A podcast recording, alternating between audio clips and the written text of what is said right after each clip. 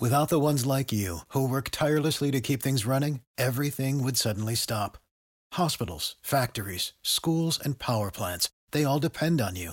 No matter the weather, emergency, or time of day, you're the ones who get it done. At Granger, we're here for you with professional grade industrial supplies. Count on real time product availability and fast delivery. Call clickgranger.com or just stop by. Granger for the ones who get it done.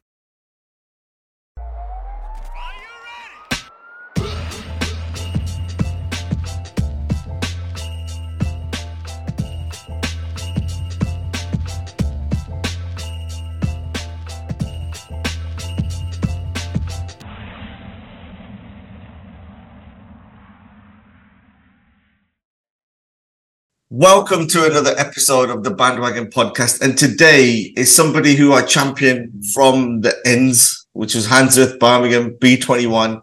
Um, in his short career, if I said to you, this guy has worked with some of the best artists and the biggest artists in the world, going from Diljit Karan Aujla to uh, with Sidhu, you would not believe it and think, what is what else is in store for this guy? Um, without further ado, welcome to G Funk. I do, Rick? Nah, what intro, man. Thank you.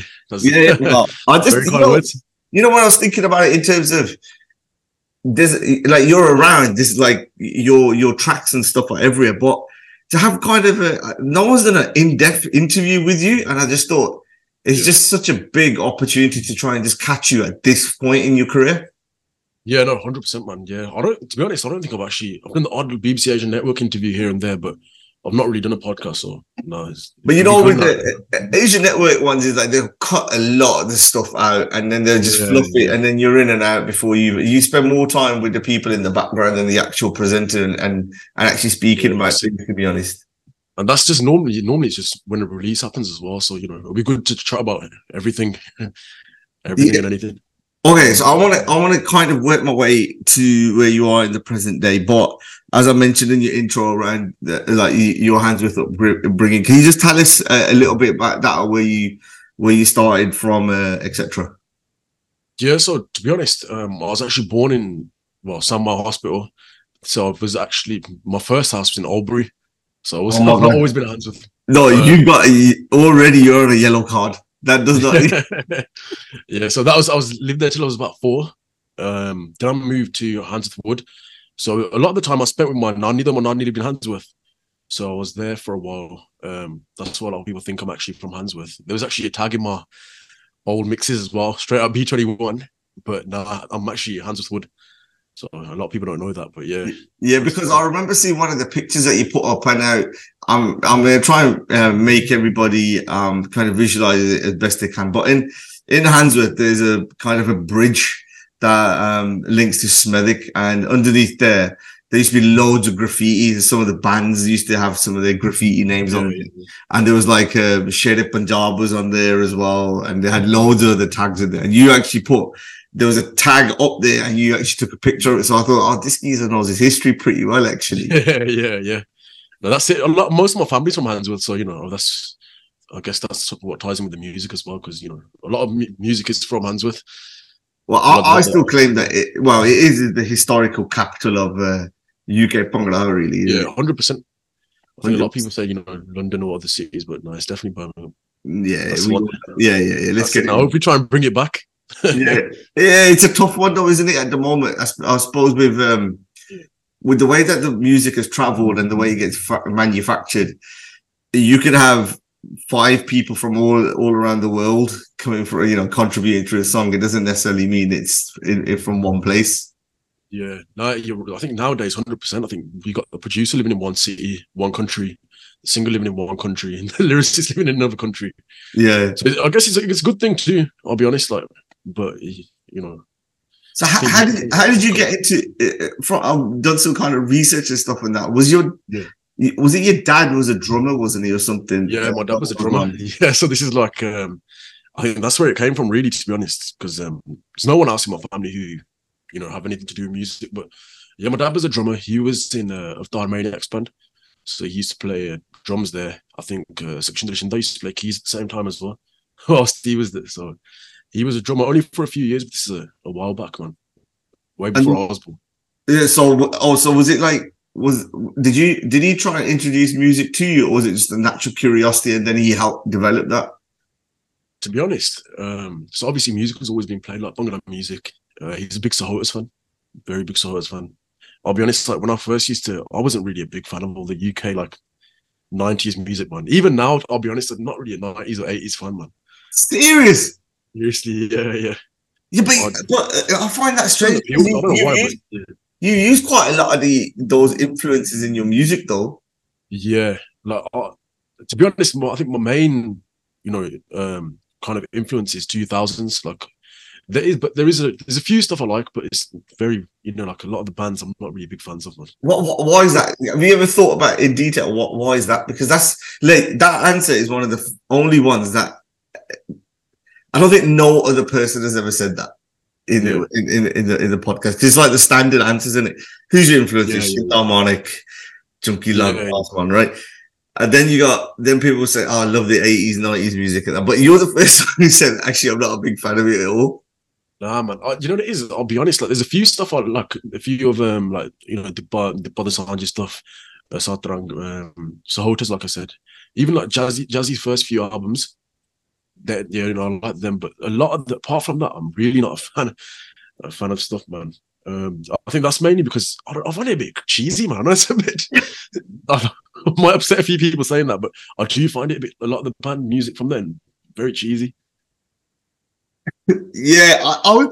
I can see your. I can see in terms of like the the lyrics are a, um, a bit more kind of, especially Yeah. UK with a little bit more simple, and, uh, and the the musicians I don't think were brilliant. Um, You can definitely see a standard increase um, as the years go on. I think even the vocals, like vocalists as well, like a lot of them weren't my taste in terms of. uh I would mention names, but maybe that's not a good idea. to be honest. hey, look, man, it's your your thing. You can say what you want. At the end of the day, if you're Yeah. being genuinely honest, that's up to you. You know what I mean? Yeah, no, they, they, I just find it a bit cheesy, man. It's a bit cringe. That's me being honest. I know a lot of people are gonna be like, "Oh, forget this guy and allow him," but yeah, that's my honest opinion. So then, um, is so what was the first kind of instruments that you kind of picked up? To be honest, I, I started learning piano when I was um, in reception. So I was about six years old. I started that. I didn't really get very far with it. I think I got to grade two, so it's not. It wasn't really much um, use to me. Violin, I tried that as well. That was no use. I'll be honest. I can't really play percussion either. So like, I've kind of self-taught myself. I'll, I'll be honest. Like even with keys, I'm not the greatest, but I can play to a certain extent. But um, yeah, instruments. I'll be honest. I don't actually know that many. That's just me being like straight up. Like I'm not. You know. And Yeah, did, was it the natural journey to go into the um, kind of the remixing? Because that's where you like. How old were you when you started doing that? Because you blew up pretty quickly in that side of it. And what were your who were your influences? um to be honest like i started mixing when i was about 12 13 that was so i went to uh all um there's a lot of gold at my school i went to king edward's five ways Um, I'm a schoolboy. so i went there um and there was a you, you actually might know you know um so there's a guy dolly hardo Yeah, yeah, yeah. um, he went there as well. He's a few years older than me but uh they did like a. it was like a talent it wasn't even a talent show. It was like a asian it was called asian arts. And they used to do so you know it's just like the asian kids used to do like a show and they had um you know bhangra dancers. Um there's a there's a singer as well. I went to my school uh jag Tardulai as well. He's he went there as well. So he you know he used to be singing there. I think then he went on to you know be part of Aman's entourage. Um and then Hardo was a year younger than him, so he actually used to mix then as well. So he was actually killing it on YouTube. Um, and I was just like intrigued because I remember one of his mixes, he mixed uh, Still Dre with uh, the Shinda duet, High Flyers. I don't know if you remember that, but you know, I was like taken back. I was 11 years old. I was thinking, bloody hell, this is. This is all right. This is. Um, and then from there, I started just doing basic mixes, like just transitioning one into the other, made a YouTube channel. And then I got proper, like, really into it. Obviously, me going to grammar school, my mum and dad, like, kind of realized, like, what's this kid doing? And he's not even focused on his work. So they made me shut the YouTube channel down. And then, uh, it was doing all right as well. I think one of the mixes got about ten thousand views in a month. So I was like, that's that was all right for me. I was thinking, Yeah, and especially back then, that was yeah, tough. that was just a basic mix, man. Um, and then I started using GarageBand, um, which is on the iPad. I used to mess around on that. Um, and then it's not until I'll be honest, I think the first guy to like kind of mixing key was obviously Frenzy. I think in 2000 and he was JVD mixes. I think he was doing was it J, the, he used to do a few Bunganati mixes, and then I kind of you know this I was thinking yeah this is completely like brand new.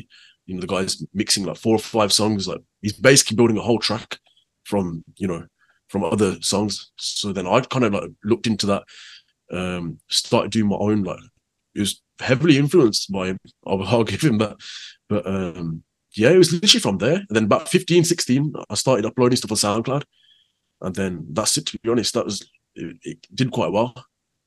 Yeah, I think the, I think uh, one of the other things was especially when- if you're looking back at um, Frenzy's part was that where he came out, the, there was a social media wave at the same time, Yeah, yeah. and I think you were very similar kind of that bit as well. And then Yeah, how it kind of like it exploded. I think it Yeah. happened a lot. I think for a lot of people, in fact, Mm. uh, especially if you're in that kind of mixing scene, it blew up really quickly.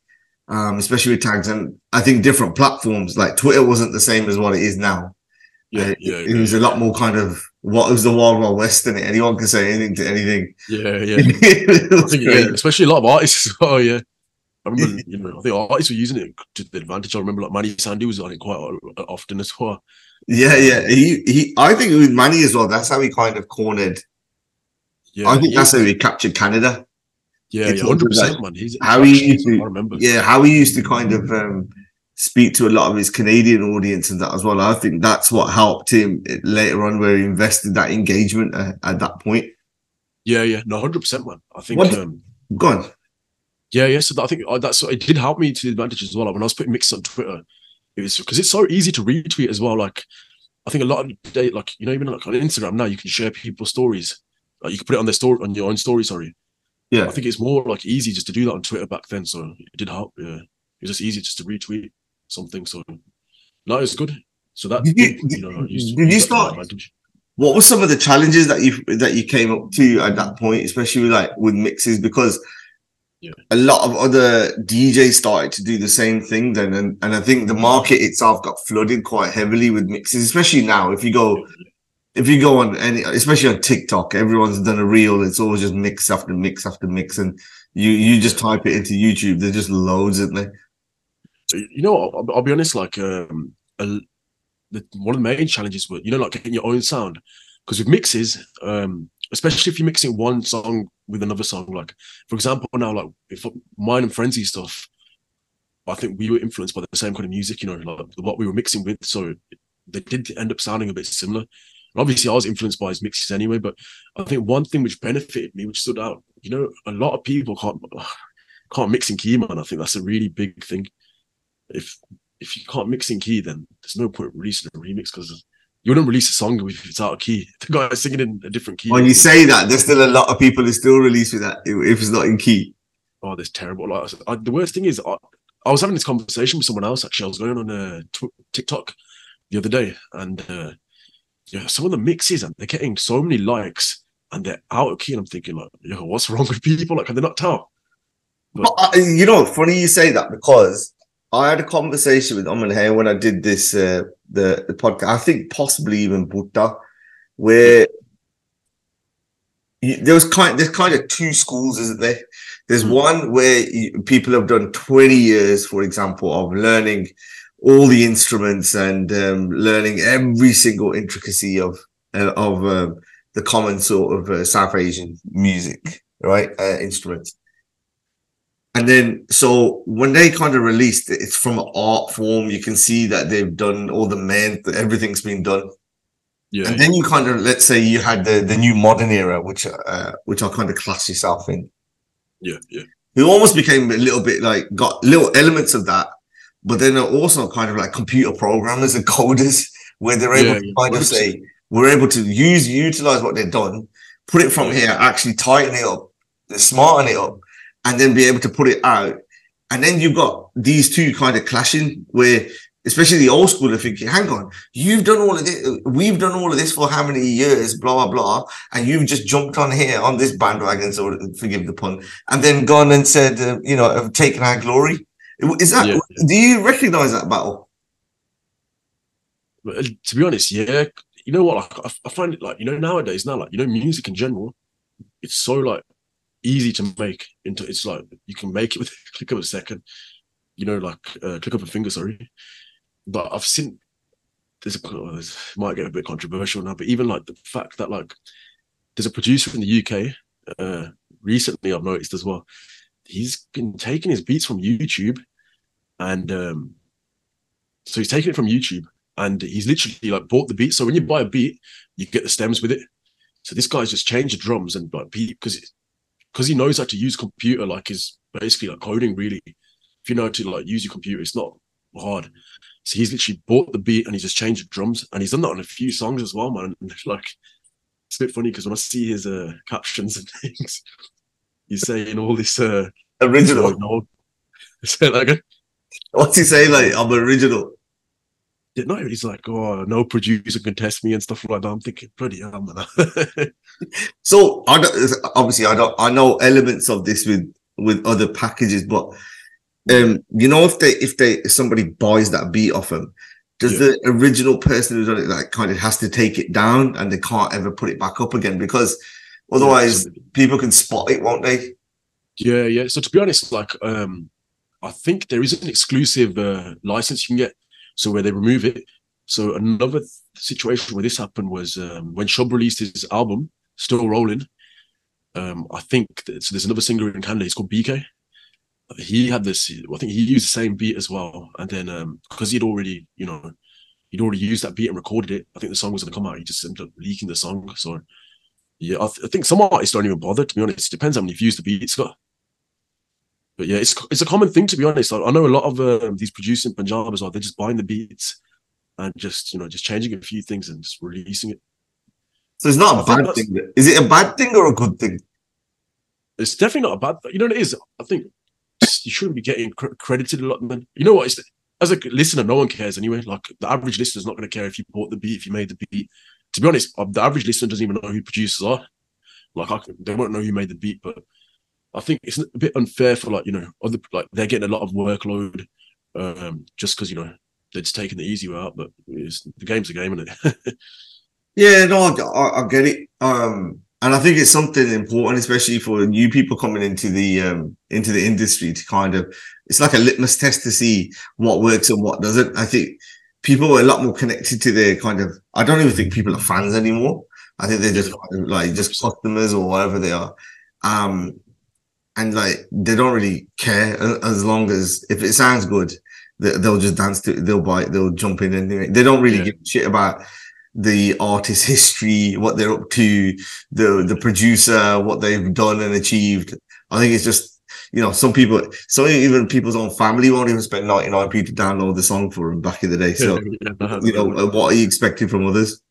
No, you're right. You're right. Hundred percent. I agree. Yeah, it's you know, it's. I think it's only going to get worse. To be honest, like you know, the way even like the way music's made now, there's a uh, websites where you can upload a song and you can even take out like it separates the song, like not the vocals in the track. You can actually take the drums out, the melody, the bass.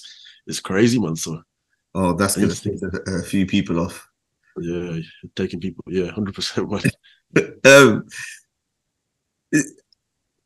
the conscious decision then of moving from remixes into production. What what was that like?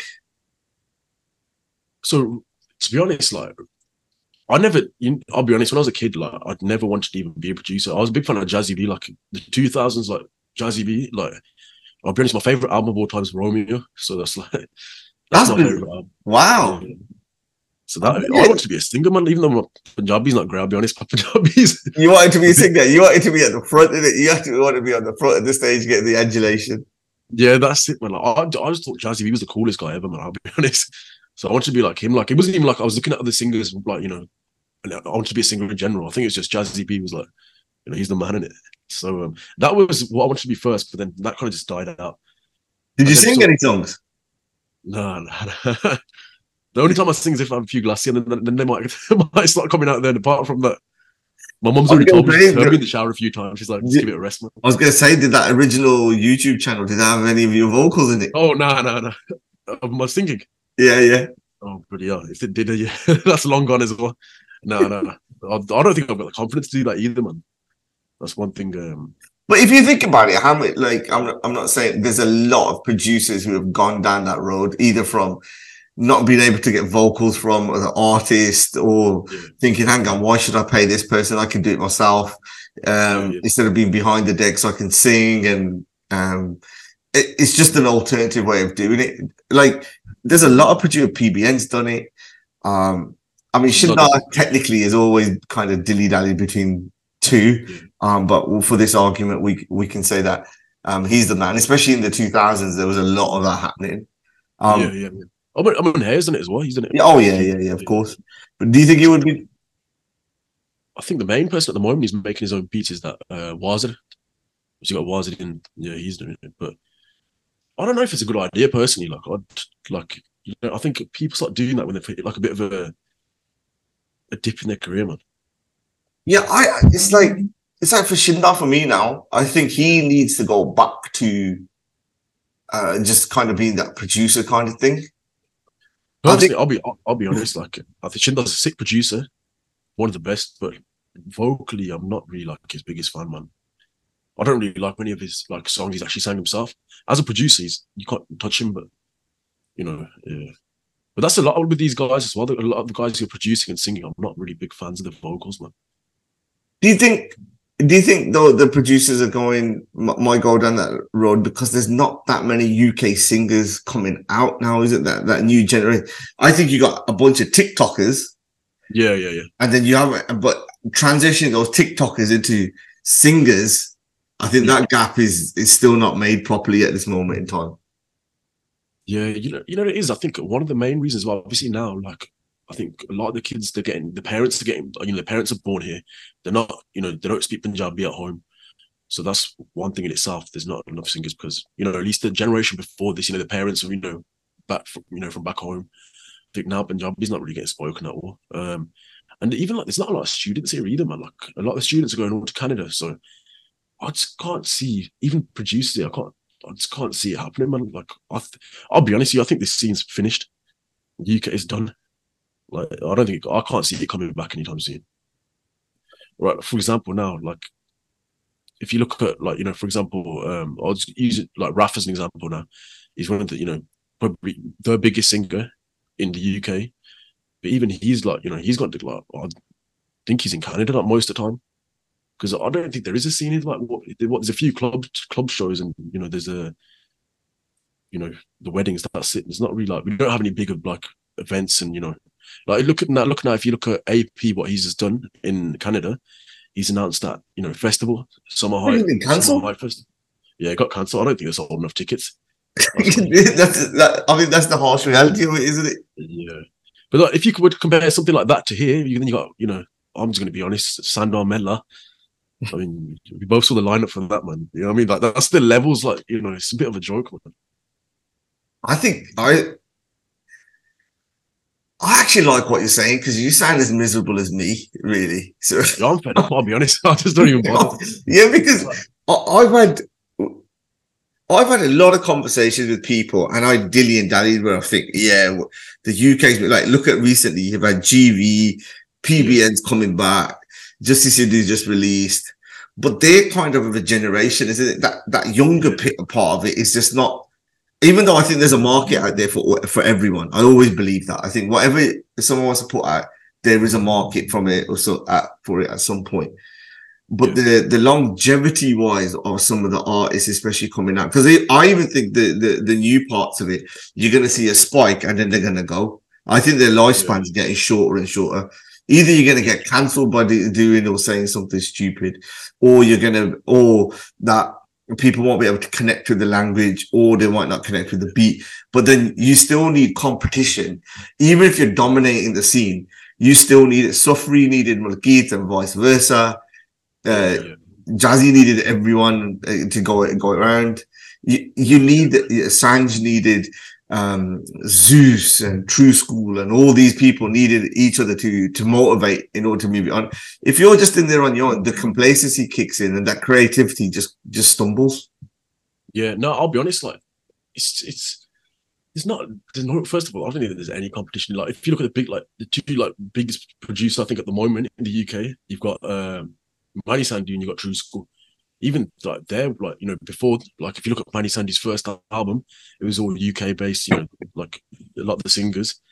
But even that, like Tru-Skool now, for example, he's not really working with a lot of any like anyone from over here um, in England. You know, he's obviously done Nimrat's album, I think it's coming out. He's in Diljit's Geordie, but it's it's it's, it's just hard. I'll be honest, like you know, this whole Bhangra thing as well. I, I just think it's just a bit done now. I'll be honest. Like obviously the odd song here, like for example, now Goat when I made Goat, that's a, a dollar song.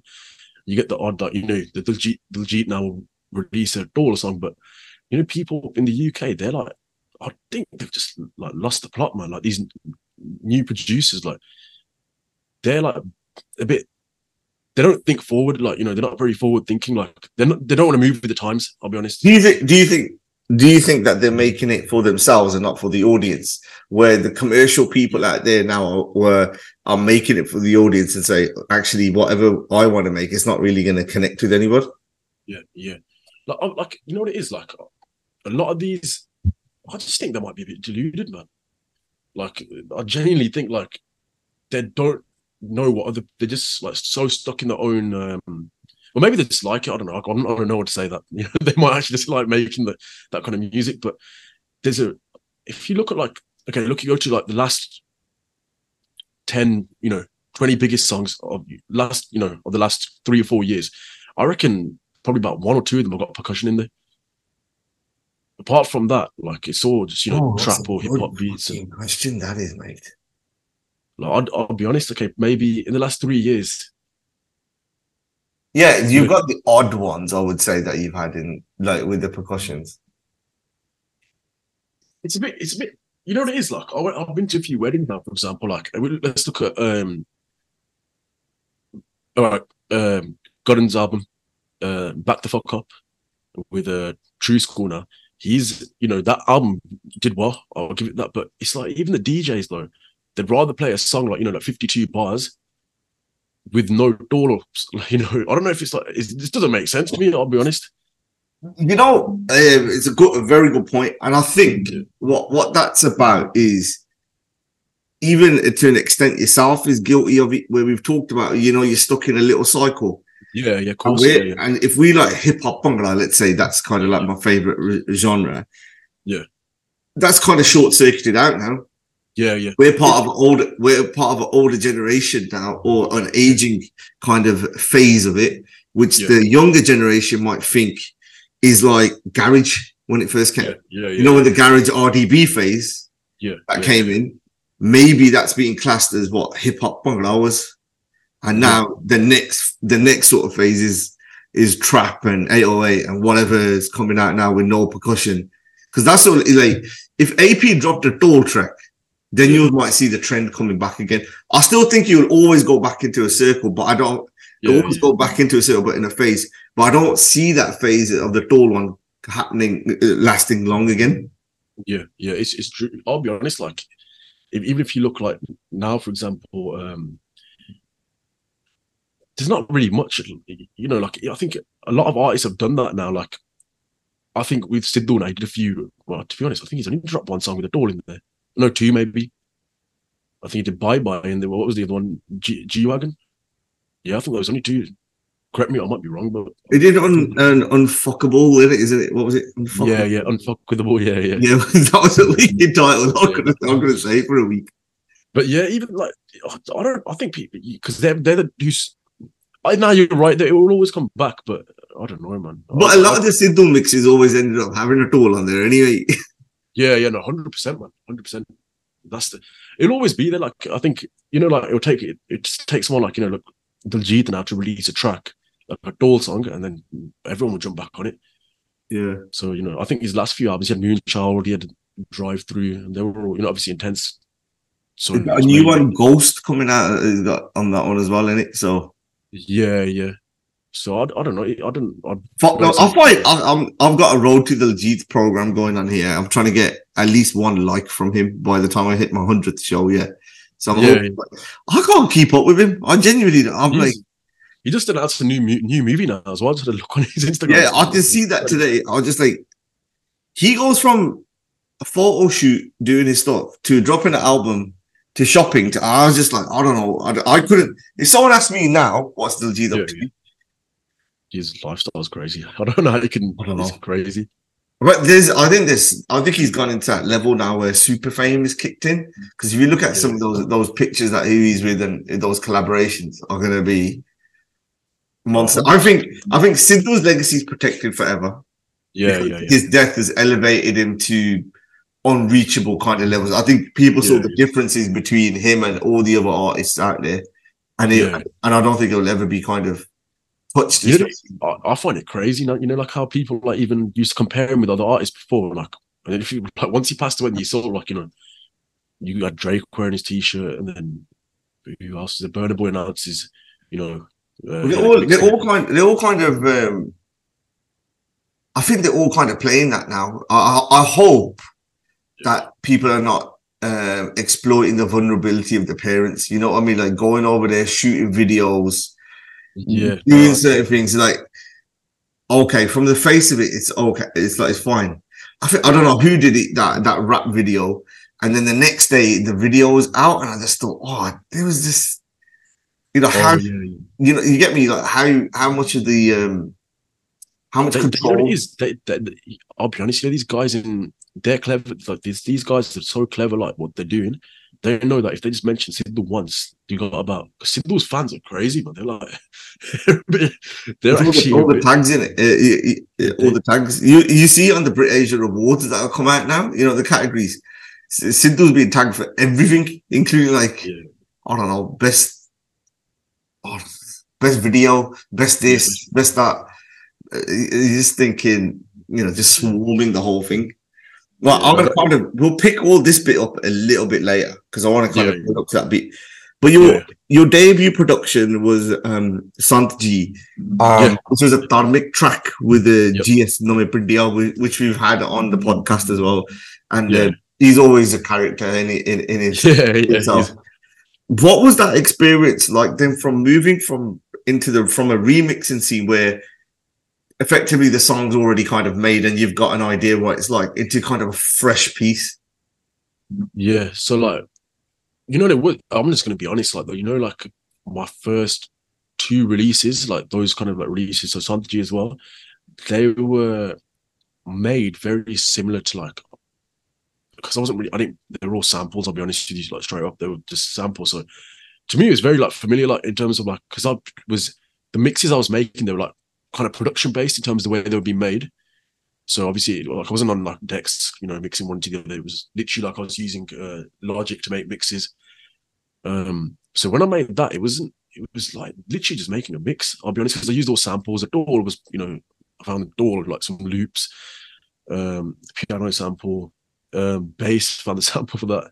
So that was like, it was pretty. It was pretty easy. But he, um, so obviously, um, Gabbar, he actually came up. So he was like, "Yo, like I've got." uh I had no idea I was going to go into production. Like it wasn't even like I didn't think of it twice. But he, we would, I think we went to get a mix. We went to get a mixed grill at the village um, in Handsworth.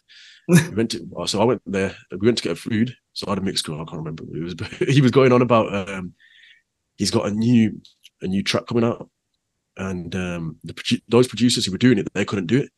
So I was thinking, all right, I didn't know where he was going with the conversation, but he was like, "Yeah, this the sync, the vocalist is the Short Prince." So I'd heard him on one time for your mind. I thought the album was sick. Um, so like I said straight away, I was like, "Yeah, man, I'll do it." Um, so he gave me the vocal.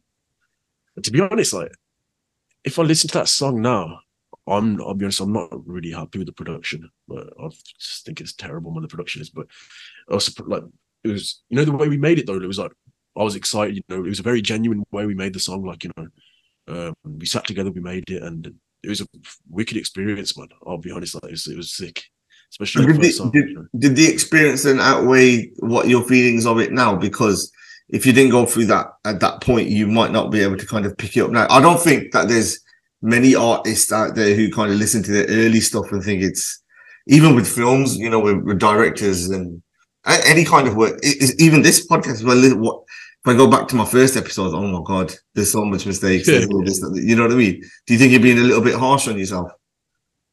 I mean, to be honest, like I, don't remember how old I was. I think I must have been 18 when that song came out. 18 or 9. No, I was 19, sorry, yeah. 19 I was. So listening to it now, and you know, that was my first, you know, first production.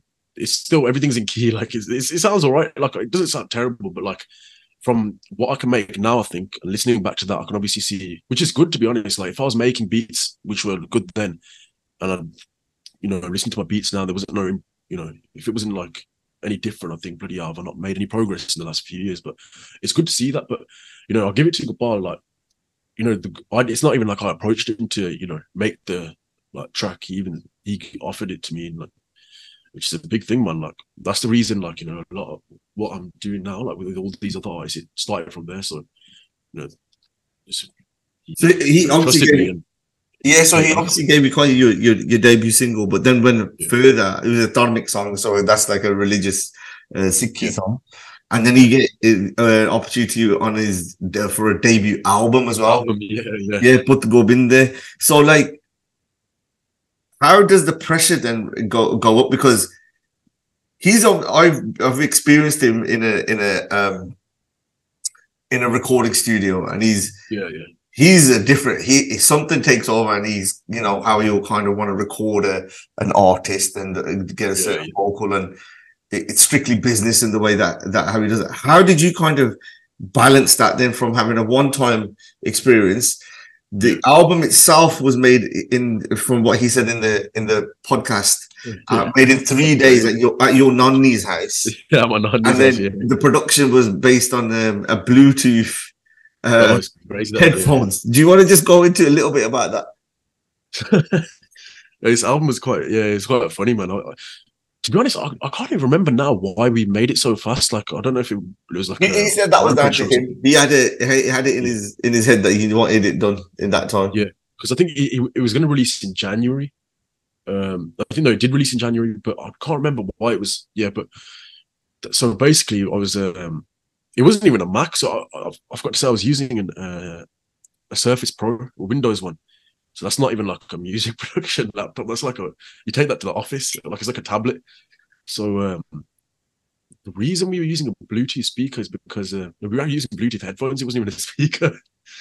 so um, I must have got the jack of my headphones stuck in the in the sound, like the actual the the side of you know where you put the headphones in that was stuck in there. I couldn't take it out, so that was jammed in. And bear in mind, this is a time where like I wasn't actually taking production seriously at all. Like it was like to start, you know, I'd release one song and it was a hobby, so I didn't have any interfaces or like, I didn't have an interface, didn't have speakers. Um, so what we did, we plugged the um, you know headphones in. It was actually headphones. It wasn't even a Bluetooth. It was a Bluetooth headphones, and we were playing it out loud and passing the headphone to each other. So um, it was pretty crazy the way we made that. And um, the album, to be honest, I'll be honest, a lot of the songs in the album, I think probably they were a lot like, you know, sample based as well. Like they were just mainly samples. Like listening back to it now, you know, I know I could have better, but the one track, the one with Raf Saperra, we, you know, we played live keys on that. And um, bear in mind my keyboard wasn't working either for some reason. it was like it was just the worst time to make the album because you know my headphones weren't working, my keyboard wasn't working. So I used a GarageBand on an iPad. So I'd um, have to try, you know, send the track to my iPad, play it on the iPad, like, and that, and there was like two seconds behind as well because it was on Bluetooth. Like when I was pressing the keys, so it was a headache. And then send it back there. And then if the piece wasn't right, then send it back. It was just crazy, man. But yeah, three days we made the album, and you know what? It was good fun, man. Like I think the album, you know, even like, you know, Gabbar might hear it now and think, you know, he could have done better with the lyrics, or you know, even I'm I could hear the beats and like, you know, we could have been better. But because the album was made so genuinely, again, like you know, we had fun making it. Like put, like, even though it's three days, we put a lot of hard work into it. Those three days, and it went number it. two in the mainstream charts, in the album charts. I think, I think that yeah, I think it's the highest. I, am pretty sure like Punjabi album is joint with um City of God. Yeah, yeah. So no, I did well, man. I was happy with that. And you know what? People did even like Paul tells me now, like even they say to me, you know, they still listen to that album, which is pretty crazy, man. Like you know, came what out. Did you, what did you learn from that experience then? Because you, you you've gone into from that. As you said, there was many obstacles in making it, but what was the lessons that that still stay with you from today? Lessons. One thing is equipment. You don't need, you know, like you see all these producers with fancy equipment and stuff. Like, I'm actually in my studio now. I've got like the most basic speakers, like the probably cheapest on the market. Like my keyboard on, on even my mic's not great, but you know, I've realized you don't need a big setup for a start off. You know, like all these guys like taking pictures in studios that they bought this equipment. That I don't see the point of that to be honest. Like, I'll like even with Go, I'll, like I'll go into that, but that was made on you know like all these tracks are made on a small laptop, hardly any equipment, and um, just you know what the audience don't care how the music's made, man. As long they'll just listen to the song if they like it, they like it.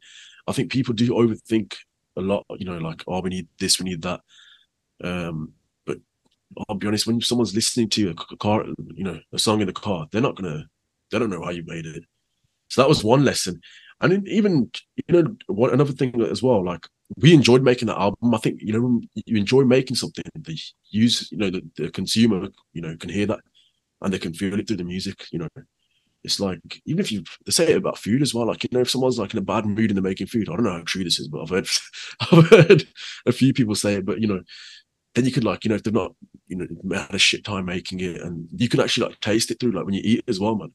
Like well, you mean like kind of the energy, like a vibe or something? Yeah, or... yeah. I think the energy you put into something, if it's you know put good energy into anything, whatever it is, you know, come out with a good result. Mm. So that was uh, yeah, because that album um, also featured another debut that um, of uh, oh, yeah. um, Raf as well. Yeah. Did yeah, yeah. did you um? How did you two meet then? So he was so Paul was showing me some. Uh, so I've I've seen like Raf a few times on like Instagram. Like this is like before he was even posting anything. Like I kind of knew of him, and I saw him in a few videos as well. Um, he was in a few Tru-Skool videos, so I saw him there, and um, I didn't really know who the guy was, but Gabbar basically showed me some clip once um, of the. It was a voice, like a voice clip. It wasn't like I didn't know who it was, but he showed me a clip of uh, Raf singing, and I was thinking, yo, this guy sounds like pretty sick, man. Because he was singing really high as well. I was thinking, yo, he's got a really.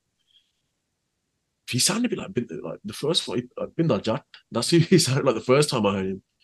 Um, it was actually for a different track Gabbar wrote. He's not really, I don't think Gabbar, no, he's not come out. Gabbar's not released it, but that was the first time I heard him. And I thought, yo, this guy's pretty sick, man.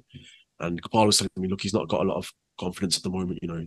But I'm trying to tell him, you know, you know, I think Gabbar pushed this guy like really like rough, you know, a lot, man, just to get out there.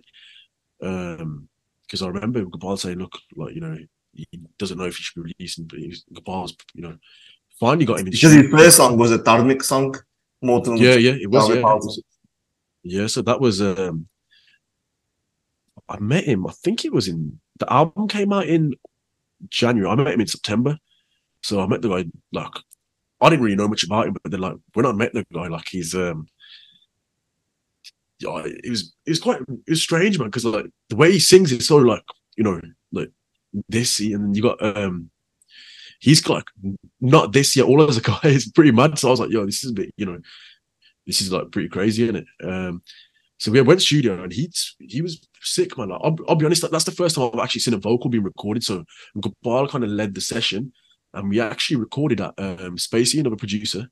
So the Spacey, sick producer, man. He's uh, we recorded at his his yard, and um, yeah, man, he whacked the vocal out, and I was like, yo, this, he whacked out pretty quick, and he sounded pretty sick on it, man. Um, did I'll be honest, I pitched his vocal up, so it sounded even, you know, I think everyone could tell that anyway, but I did pitch his vocal up, and uh, yeah, it was a sick experience working with him. And then after that, we kind of, you know, got a few more sessions in. But yeah, he and it was mine and Gopal's decision actually, because on that album there was a lot of big singers, you know, like established singers. So like um he was on there. Obviously, he had the Short Prince, um, Bakshi Billah, um, who else was on there? So Panchi, he was on there as well. Um, AS Amar. So there was, you know, these singers had been around as well, but it was our decision. We wanted to actually surprise Raf. Raf didn't have any idea that his would be the main, you know, the first single, like the number one on the album. So we thought, you know, we are gonna do this, and like this guy's, you know, out of all the tracks on the album, that was my favorite anyway. So I said to Kamal, and Kamal said it, you know, yeah, we're gonna make this track number one. And uh Raf was surprised, man. He was like, he was taken back as well. He was like, because this was his first song, and he was um he was like, yo, you put my song first, like, but because he obviously respected all these other singers as well on the album. So now it was a good right decision in the end as well. It, you know, I think that track. A lot of people actually don't know about that track either. Mm. Did it like it, it, was kind of a um a start of um of your next tr- track. So you not in a yeah. went from a dynamic song to a glossy song, which was yeah, yeah. Which, like one extreme to the other, man. Yeah, yeah, yeah. so like how how how did that how did that come about? Where you think where you thinking like I could work with him a little bit more, and then um go on to uh, Lil Gotti? Yeah, so like they were. So I'll be honest, like I kind of like you know had a friendship. Like we kind of had a friendship after that. Like we um you know started just chilling out. Like it was cool to talk to. You know, like we, had the same kind of interest in terms of music as well. So he was like, I'll be honest, at the first he was really into his hip hop and folk. So even the track we did with Gabbar, um, that's be, he was a bit skeptical about it first because that wasn't actually you know it wasn't really this and it wasn't really you know hip hop either. It was kind of like a bit of a modern sound. I had like 808s in there, and uh, he was quite. I'll be honest, like back then he wasn't really too in touch with um, the India market as well. Like you know, like that was like a big sound. Like back then, you know, I think you had Snappy doing a lot of stuff then. Um, the whole kind of new kind of music, and um, yeah, so he was a bit skeptical about that. But when he came out, he's like, yo, this, he kind of trusted, you know, my vision as well, like what I wanted to do. Um, so we did record a few, we, had, we recorded two songs actually first, and which haven't come out. Like they didn't come out either. They were completely different. And um, I think we were, at, I went to his, so we were on the level, like I went to his yard in London, we were chilling. And then we were just thinking, look, we need to get a song out. What kind of, you know, what kind of vibe shall we do? And uh, he was just, you know, humming, humming like like Darja and stuff like compositions. And then he was just singing a hook, and he said, "Glass, you do this and me." And, and then I was like, "Yo, that's not bad. Like, there's not really been a, like a a glassy song in a while." And you know, the maddest thing is like, we when we were doing this now, like, we had no like idea like where this you know take in the track. Like, we didn't think it'd blow up or anything. It was um, like I was, I think even back then because I'd not released like this was before um I released with Diljit, like I didn't actually know like where this. I didn't really. I thought I was a bit maybe you know I was saying earlier about the whole Bhangra music like that. I was actually saying, you know, back then, like, let's do something straight, like, you know, like a 2000s and like 2008, nine kind of vibe, 2000, you know, that kind of era. Yeah. So we went with that hook line, and even um, then the the verses we literally came up with it there and then.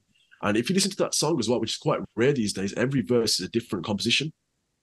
So um, we came up with them all, all literally on the spot there. And that track, it took a while to come out. I'll be honest, I got a bit lazy as well. And like, uh, I got a bit lazy with the, uh, you know, sending the stems and stuff. So I think I delayed it a bit. But when it came out, oh bloody hell, like, it was getting slated, man. like, yo, it's like it's the biggest pile of shit ever. I was getting, I was getting these. uh I don't want to mention names, but there's like a page online I don't even know who runs it. I think I know who runs it, but he was like, he kind of, he was like, yo, G Funk, you know, this is the second time it's a bit questionable. His team around him, you know, first he released um, Go and the mix master wasn't. He's like, he's had problems with mix masters before, and this song's like the production's a bit, you know, a bit off as well. And the mix, sorry, the mix master. And uh, as soon as he dropped the video, bloody it kind of blew up. Mm. But yeah, like it was all even with that. I think you know we were the energy when we made that song was really good as well. So you know, and then um, it, like in terms of like you did quite a lot of stuff in that, but you it's you're not really working together now, are you? In terms of some of the stuff, yeah, like we've not really we've got songs lying around. I'll be honest, man. There's a quite a, there's a fair few to be honest. A few bangers, I'll be honest. There is a there's a few bangers lying around, but if they come out, they come out. I'll be honest, like yeah. I don't, I don't know. Maybe, well, maybe one day. Your um, you said um, from when you when Put the Gobind came, uh, Put the Gobind there came out. Yeah. Your um, your sound is starting to go across the world in that bit. And what I mean by that is it caught the ear of kind of the Diljit's attention in terms of when for, for Goat. So how did how did that start? Yeah, so basically, um, this is actually a bit crazy. The story is, um, so with the Diljit thing now, um, he actually hadn't. I think Moosewala heard Santaji, sorry, and then Diljit, which was just random as well. I was thinking, what the hell? Like, I didn't actually know. Like, I knew like um, a lot of like you know, the UK you know crowd had heard it because it was like a big thing over here. But I, when Moosewala played, I was thinking, what the hell? But me and uh, Diljit, uh, we actually had. um I just sent a, beat. So that goat beat, I must have. I'm not gonna lie when I say that I sent it to everyone. Like I found everyone's emails. I sent it like people like Mickey Singh had it, Jazzy B, everyone. So I think everyone had the goat beat probably about a, year and a half before it came out. And then just like, I sent it to Cali Quest as well. So bear in mind, this is the first beat I've actually emailed to anyone. Um, and I've sent it to Cali Quest. So out of 30 emails, he's the only one who responded. I was thinking, what? Like, to me, when he responded, I was like, yo, this is a this is a big thing. And he's like, yo, just keep this. Um, hey, what's up? Like, keep this beat to the to a side. We want to, you know, I'm going to show it to. Um, he calls it body. He's going to show it to the Jeep body, and um, yeah, well, I'll let you know, but just keep it to the side. Um, and then I was like, bloody hell, like just even that, I was thinking because not getting a response from anyone, but then I got a response from Cali because like, you know, maybe something's happening here. And then I kept sending beats and beats. And it actually got to the point where, um, so we, me and Cali Quest exchanged numbers. Um, and he said to me, he's like, look, can you like come to India? I was thinking, you are like, like you can do, like the G Baji wants to do, um, like work with you, like even like to do like an album. So like, to be honest, listening to those beats now, I'm kind of glad that other ones didn't come out. But um, yeah, he even said that he said, look, if you could come to Mumbai for a week and we could do an album, but that really like never really happened in the end, and everything went quiet. And then I got a phone call. So the first time I actually spoke to Diljit was um he actually you know the Jodi film, which just came out now. Um, he actually asked me about that. He's like, "Do you make folk music?" And I was like, "I'll be honest, like, I don't really play any instruments. Like everything I was sending him was like more of a like a mix of both." But um, he wanted to pure. So I did. I'll be honest. I did send him something. He's like, "Look, if you can send me a guide, um, then you know I can let you know." So I sent him a guide. It was hard as shit. I'll be honest. It's so bad. I think he heard it, and then obviously we didn't really touch base for about a year, and then randomly in I think the al- album came out in July. I heard from him in May he like Cali Quest rang me. He's like, "Look, bud, you gonna do this song? Um, it's gonna be the main song of the album." I was like, "What the? fuck? this is like the blues." So like, and bear in mind, I was seeing all these goat goat um, pictures as well. Like he had announced it like way before even I knew goat was gonna be on the album. Um, so originally the song was actually called History. Uh, so his story. So it's with two S's because obviously the song goes on, but they changed it in the end. But yeah, literally in May, they told me God and order. I was going to write the lyrics. Um, and this is the main song on the album. I was like, pretty, yeah, fair enough. And then um, my family didn't believe me. They're like, oh, yeah, just chatting nonsense, man. Um, even I had the vocal, they still didn't believe me. And then when they actually got announced with the poster, it said, you know, go got an order line G Funk. Then they were like, oh, bloody, hell, all right, fair enough, son. but yeah, that was a, that happened really quickly, man. Over like two months, that song was done, like dusted. Um, when you were um making the especially especially when you're putting something like that again is there pressure then to kind of go away from what you're good at to doing just making anything just to make sure that the product gets done? Yeah to be honest like even like so with that track now like with that beat i genuinely like that beat in the first place. That's why i sent it um because i thought you know what maybe this beat does have potential. So um to be honest, like everything was already in that track. So like when I sent it to him, it wasn't just like the loop. It was like the slungy was still in there, the flute was in there, uh, Tumbi piece was in there. So that was more or less done and dusted. So like, because he liked it, so like he liked it already. Uh, all it was we changed the key a bit. I think I put it up about four keys higher, and um, it wasn't really much pressure because I'll be honest, like with and Audrey as well, like he was like telling me, look, just leave this many bars, leave, like he made it very easy to work. Like he was like, the verse is going to be here. Leave eight bars. You were speaking to you were speaking to Karan at the at the same time. Yeah, yeah. So we were um we were chatting anyway because we had actually worked on something else. So this was um so obviously after the Diljit thing didn't like it kind of went quiet. Like Cali Quest was like, look, if you want anyone else to like um you know work with, like anyone anyone to work with, just, you know, let me know the names. So this is literally at E3 UK this year. I think I actually saw you there as well. E3 UK um when he came down with Ammy Virk. Um and I'd, I'd been a fan of him for a while because like I saw him the, the same year earlier when he came to um was it Second City Suite? I can't remember. Yeah, was- yeah, he did Second City Suite. I saw him there as well, and I, I was like a big fan of him, man. Like especially the guy's young and he like from even before Don't Look on kind of you know knew about him. Um, so that's that's the first person I said I was like, look, can you like get me in touch with Karan Aujla? And I promise, like I'm not even saying this literally, I'm saying this to him. I've te- I'm on the phone to him saying it. About 10 minutes later, I'm literally on the phone with Aujla. And bear in mind, I've not actually released anything like, of like, obviously, I've released a dynamic tape, but I don't think, obviously, those guys had heard it. So he's basically on the phone to like a brand new producer. And he was obviously Cali Quest helped me out. Then he was like, look, he's uh, like, you know, he makes good beats. And then we tried something as well, like a few times, a few times.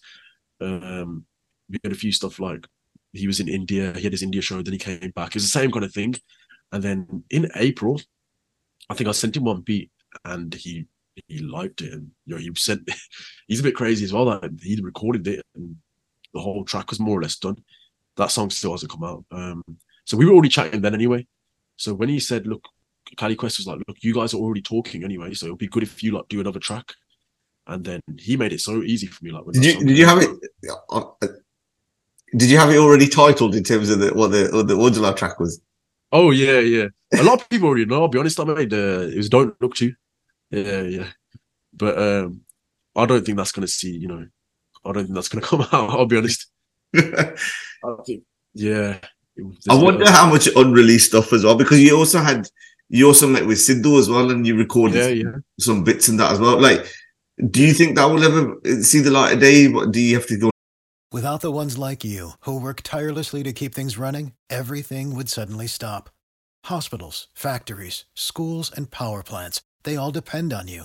No matter the weather, emergency, or time of day, you're the ones who get it done. At Grainger, we're here for you with professional grade industrial supplies. Count on real time product availability and fast delivery. Call clickgrainger.com or just stop by. Grainger for the ones who get it done. and see his dad in terms of like what what what what's the what's the sketch So- around that? One track um has been shown to his dad already, and that's definitely coming out. Well, that's what I've been told. Obviously, a lot of things can change because you know it is as well. I'm not gonna get my. I've learned in this industry as well never to get your hopes up, man. Like this, a lot of things be said and they just don't go through. But um, yeah, that song he's it's been shown to his dad and he, he liked it. So hopefully, but even with that, like you know, I don't know when that will come out. Like they might because Sidhu's only got a limited amount of stuff. They might you know give it to another producer and be like, look, because that's what that's what I'm not just saying in this case, but it happens with quite a lot where Yeah. um, a a Diljit, a Karan, a Sidhu, a Garry Sandhu, a whatever would have a, a song and then give it to a bunch of different producers in terms of kind of say, and they wouldn't know who's got the songs, would they, between themselves? And then yeah, like for when they will like, get it, they'll be Yeah. what? Yeah, that's what- like I'll be honest, like um there's another track I've done with Diljit, which um that happened, but then we're back on it again. So like we started it, I think someone else had it, then I've done it again. Um so hopefully touch wood that comes out. But um it happened with another track as well. So Raj Ranjodh, um like I've done like I did a whole album for him. It just never came out.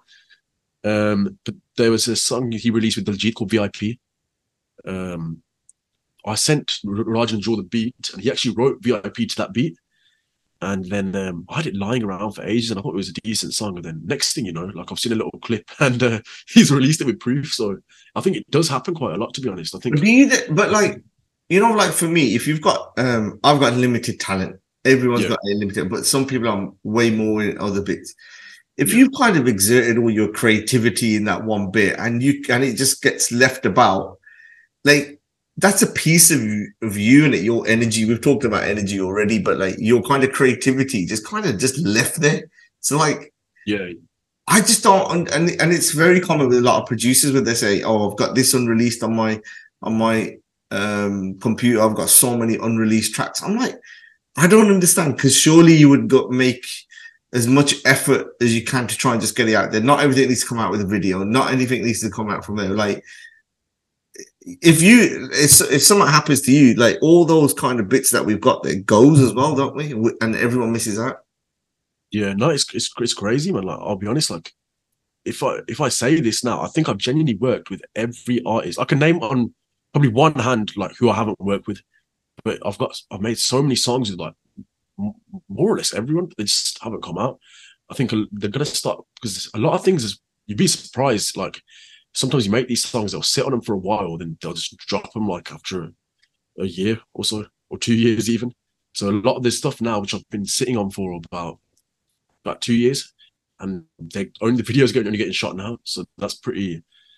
It's a bit crazy, but um, it is a bit. It's a bit annoying as well, man. Like I think as a producer as well, if you're putting these ideas to a side, like there's only like, you know, creativity is like something. It comes in like you know, it's either it's hard to always be creative all the time. So when you put all that energy into something and then it doesn't come out, it's a bit of a, you know, it's a bit of a shit situation. But then, do you like then um kind of like you've you've worked with everyone, and not everybody, not everybody, not every artist is gonna like all the other artists. How have you managed to kind of? I said it to you when I met you recently. I was like, you're probably one of the luckiest pr- producers that I've ever known. In terms of you managed to work yeah. with everyone, but like, Yeah. how do you kind of navigate with this? Like, if you're working with me, you can't work with him, or you can't do the, the, the, the politics around it. How do you glide around that then? Okay, so I'll tell you like a situation now. Um, I don't really want to mention names because I think it's a bit, but people when they hear this, they'll know like who I'm on about anyway. So there was a a big artist and another big artist, and I was kind of cool, like I was kind of under say management with uh, this certain artist, one of the one of the artists. So I got the other artist approached me to do a song, and this was going to be on his album. Um, this was going to be on his album, which was literally a big, big album. I think people probably guess the art, the two artists now.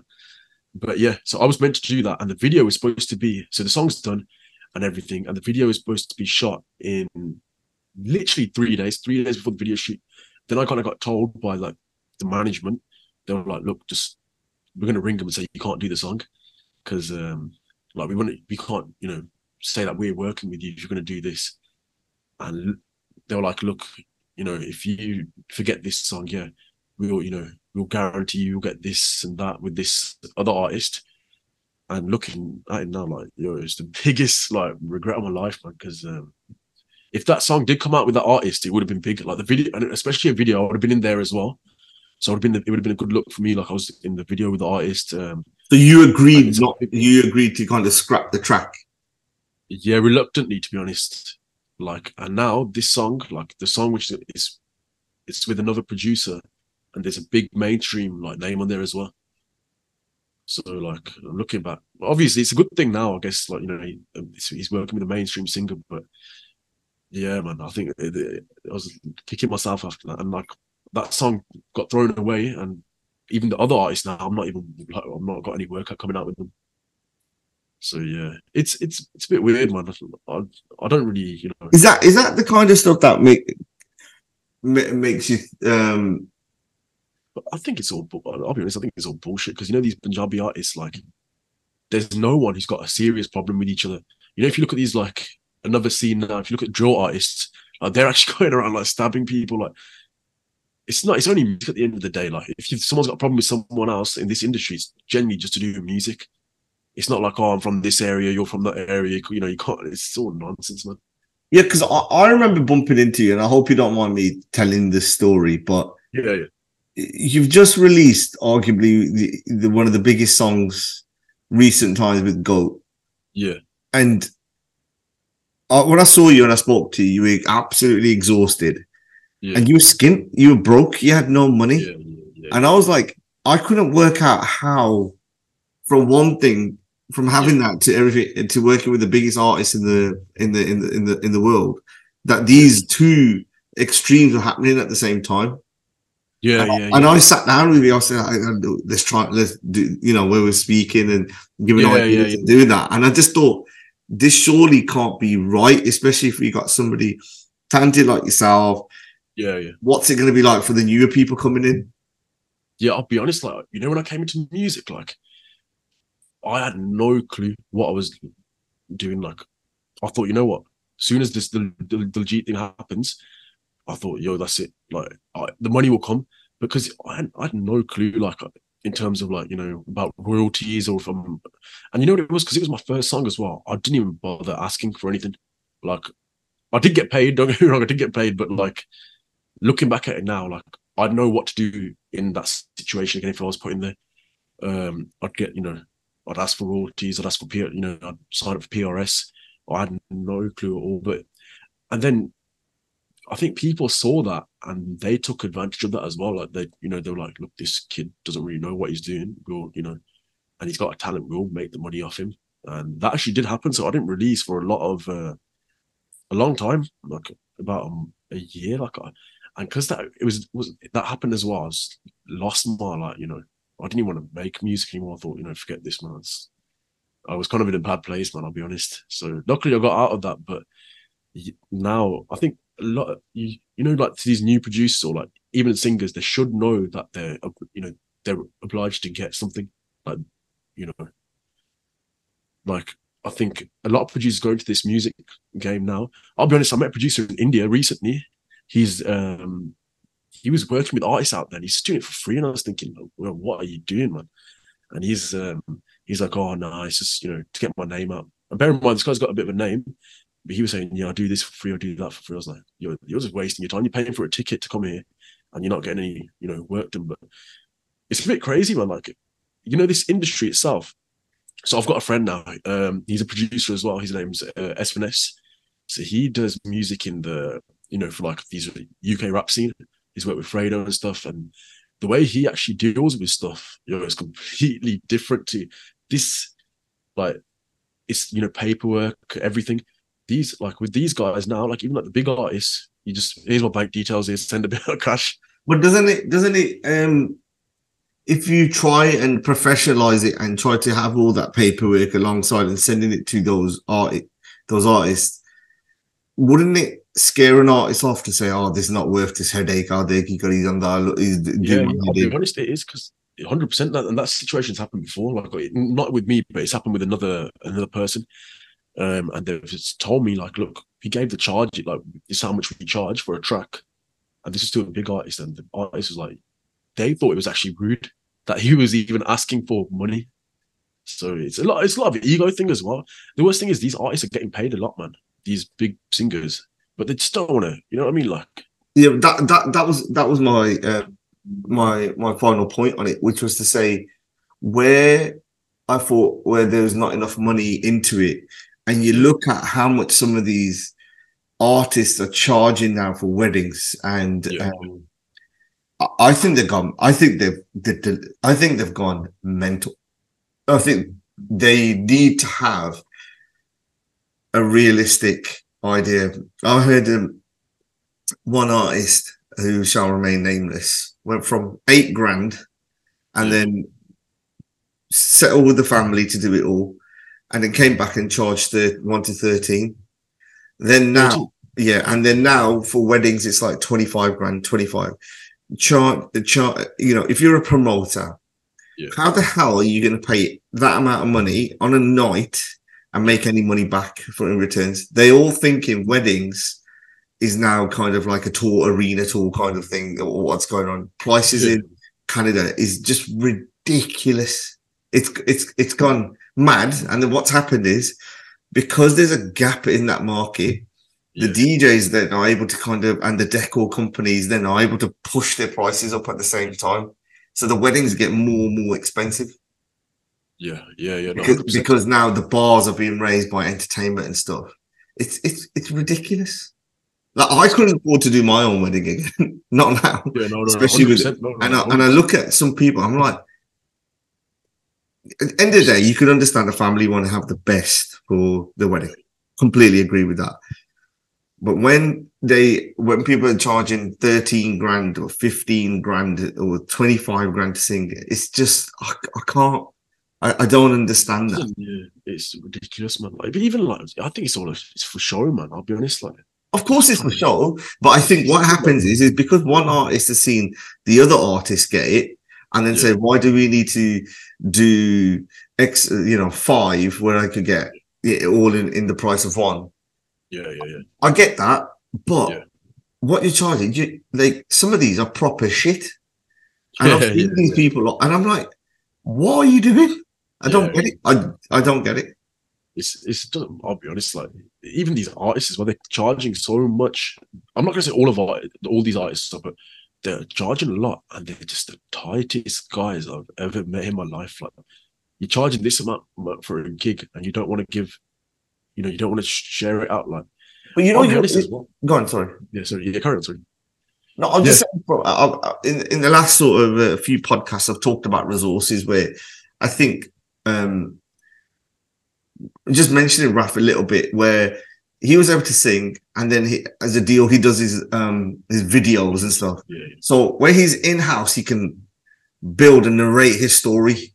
So no matter Yeah. what somebody says, he could capture an angle or a film and, and tell a completely different story because he's he's packaging it together, right? yeah, yeah, yeah. where you've got another artist who's just got the singing, um, you know, got talent, needs it developed a little bit more, but then he has to pay five grand a video, two, three grand. That's going to turn up because he's going to release a load of crap to start off with anyway, right? yeah. Whereas yourself, how does that was that different? Because you're you're you're able to do a little bit of that you're in your own. And how much did that experience help you move i- i- to where you are now? In terms of like having my own like, like Yeah, resources, like knowing how to work uh, Final Cut, knowing how to do Yeah. kind of.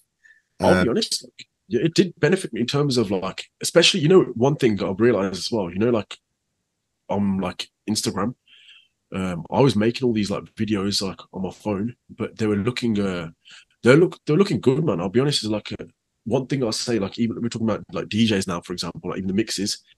Um, if you look at Frenzy stuff, like Frenzy was actually, you know, he was doing like videos before, so you know, he, he was Frenzy Filmhouse at one point. So that benefited him a lot because when you see all these videos, they're looking professional. But um, a lot of the times, it, it did help. Like even like artwork, I used to do it myself for SoundCloud, everything, um, which it does benefit a lot. But um, someone like Raf, for example, now when you're making your own video, obviously I think he's still going to pay for like you know uh, the equipment, but he's saving a lot because he's doing a lot on you know editing it. He's doing it all himself, which is you know which is good, man. Like, it is it's it's handy to know a lot of you know know different things. Yeah, and and I, and I think that's why it's, that's why that pressure thing is becoming more and more where you need to have it, uh, all those you need to build those kind of resources. Even with this podcast, I've had to learn loads of different things that artwork, doing it myself, doing all these things. You know, you're thinking, I'm just doing it as a just a laugh, but I, I have to kind of flip it and take it serious now. As this is growing Yeah. more and more, I have to kind of I've had to make a decision to say, right, I'm gonna have to go out for sponsorship. I need to build a studio. I'm doing this. I'm doing that. You know what I mean? It is getting more and more out there because I'm not one of the only ones doing it at this moment in time. No, it's good as well. I'll be honest. Like I think there's a one in Canada, which is I think I watch it here and there. But even with this, like it's no filter, which is good. Like you know, like if you go on um Asian network, like I was saying, or even it's not, you know, there's only certain things you can say, I think.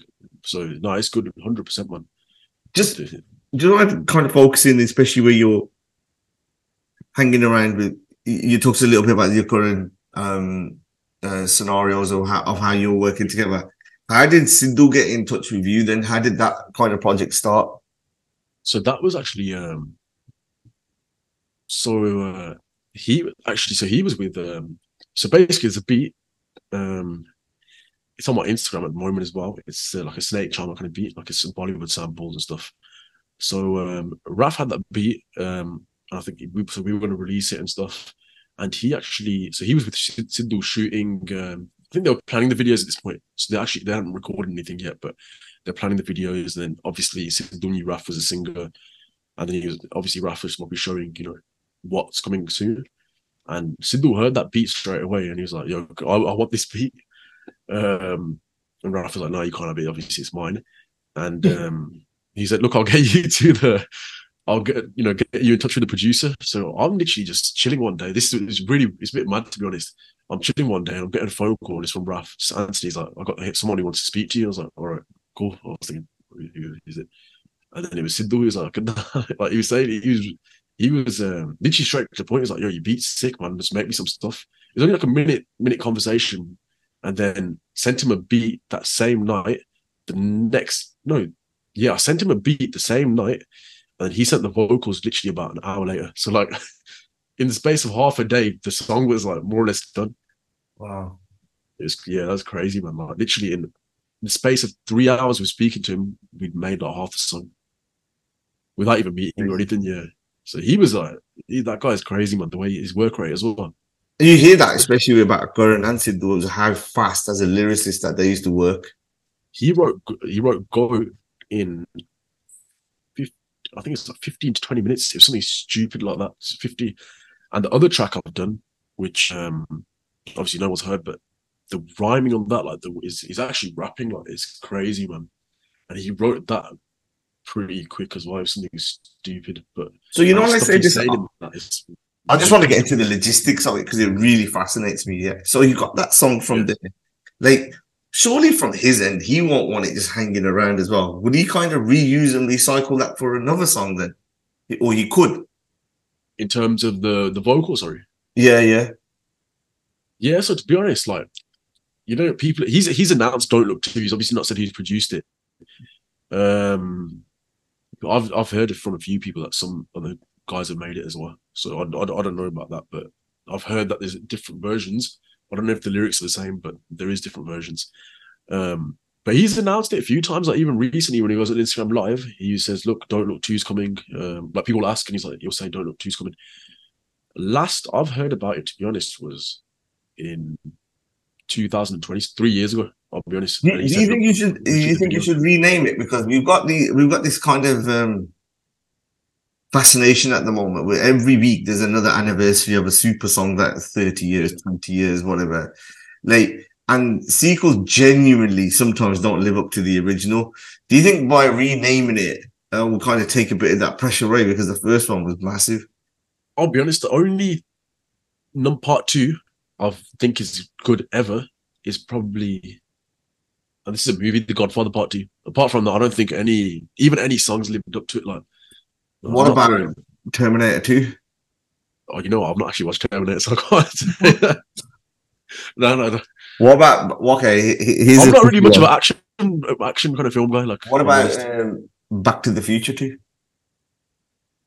but I think like now, yeah, I think classic films fair enough. But I think nowadays, no chance. Like, even like cartoons, like there's a few cartoons where they don't have part two, for example. Like even yeah, Toy Story two was dangerous. Yeah, Toy Story 2, yeah. To be fair, I think Toy Story 2, 1, 2, and 3 are good. I think 4 was crap. Nah, 3 was definitely weaker than 1 and 2. I think 2 for me is my favorite. Yeah, no, no, I, I, I, I think, yeah, I'd probably go the same, to be honest. I think yeah. four four was just, there was no need for that, but I think they're making a five now as well. yeah. Oh no, man! Andy's like, there should be a point where he's cut. Andy, is Andy dead in these now by now? he's probably giving it to his grandkids, man. The, the toys. He's chopped his own leg off. Even like Naag now. Is there was then there's three Naag Naags? Naag three, yeah. I like Naag two. Naag two sick, but I still, yeah. compared to the first one. No, but you can't because like like I've had Jazzy on the podcast and it that was the yeah, my ultimate goal. Yeah. Yeah, no, no, I heard that podcast. I listened that to when I was in India. Yeah, that was me. That, that was like for me doing anything right. And then he was talking about Naag where the um the record label T series didn't want to kind of prom- like pick it as the main leading song. And there was discussions whether it was like how it was going to place within the album or like kind of priority. But yeah. that blew off because that type of song wasn't in fashion at that point. It was a completely new sound in terms of where from what was coming out at that point, and that was part of the impact that happened, why it why it went. So I think there were so many different variables of why that worked, and even now, as like the kids, they've never seen Jazzy only came back to the kind of UK performing in the club one only the last couple of years. You've had COVID in there, so you've had a generation of students going through uni have never seen him live, and Yeah. then they've only heard that they've only heard the keyboard at the beginning by, by a DJ. Then when they see him and he's king of stage anyway, Yeah, they're like- yeah. Bang, and Jots in the Hood came out as well at the same time, and that's pushed him back into it. But where I think Naag two, I think that had a very difficult chance uh, challenge of trying to incorporate one, but it it was different. But it's I still think it's a it's it's an underrated song. Yeah, no, that is, you know, it's a sick song. Like, it, it hits as well. Like, it hits like hard. Like, you know, when it, the drop, it's got the same element as well. Like, you know, the Tumbi when it comes in. Like, Pop, Popsy that one, didn't it? It was Popsy. Yeah, Popsy. That was yeah. Yeah. and I think she nodded the third one again. That was on. In London reloaded in it. No, no, that was all right. I think obviously compared to the first one, but I think they did a good job of trying to you know recapture that sound. I, I think they I heard think they recorded that. recently, that was- I think they recorded that vocal very early on. When you heard it, you thought Jazzy sounds exactly like Yeah, how he sounds. you know, he- what his sound the way he sounded was was was amazing. Yeah, man. I'll be honest, I was a bit let down with that album. Like, I had really high expectations when I heard that, and then you know they're going back to the old sound. But yeah, Yeah, I think the story around it was that he went back to using a lot of the old old same inch Yeah, instruments within there. How did that transpire in terms of when mixing and mastering or anything? I don't know. It must have had some kind of element with newer technology within there. Um, but he, I think it was more about a nostalgia thing, more kind of um, rather than the sound. It was more the looks, the visuals of what Jazzy was doing uh, at that point. Um, but you only need one song really on an album to kind of kill it. And Yeah, that's L- it. L- I've London noticed two did like it was being yeah, yeah. it was being kind of played on there. What yeah, was no. I was gonna say to you, you, you just touched about India and you spent a quite a long time. You spent was it three months in there? Spent too long there. I spent too like, What? yeah, it's three months. What, what was the what was the motivation of going there? Because you had an opportunity to go with it never happened. Transpire for different. yeah. reasons. Why did this happen then? Um, so if I'm honest with you, like, uh, I actually went last year as well in November. Um, and I got flown. So I went for a wedding. It was a completely different reason, but I talked. So there's an artist I've been speaking to for a while. I can't exactly say who it is. Um, people will find out soon, but I'll give it like a bit of a clue. So like, I went there and I told the artist like for a while he's been saying, um, you know, calm down and um, like we've worked on a song, but it's, it's not really been finalized. So I said to him, look, I'm coming to India. Um, like it might be good to like meet up.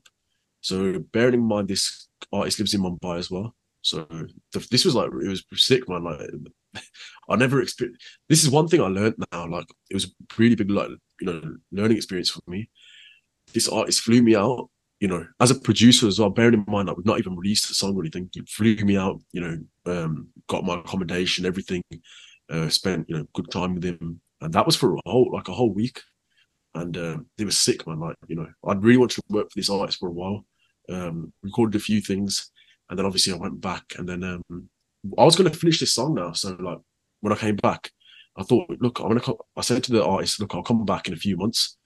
Um, I didn't know it was gonna be three months. Like I'm gonna be there for three months, but I originally planned it was just a one way ticket. So I went to Mumbai, spent. Um, I actually spent eight weeks in Mumbai, and I spent eight weeks in Punjab.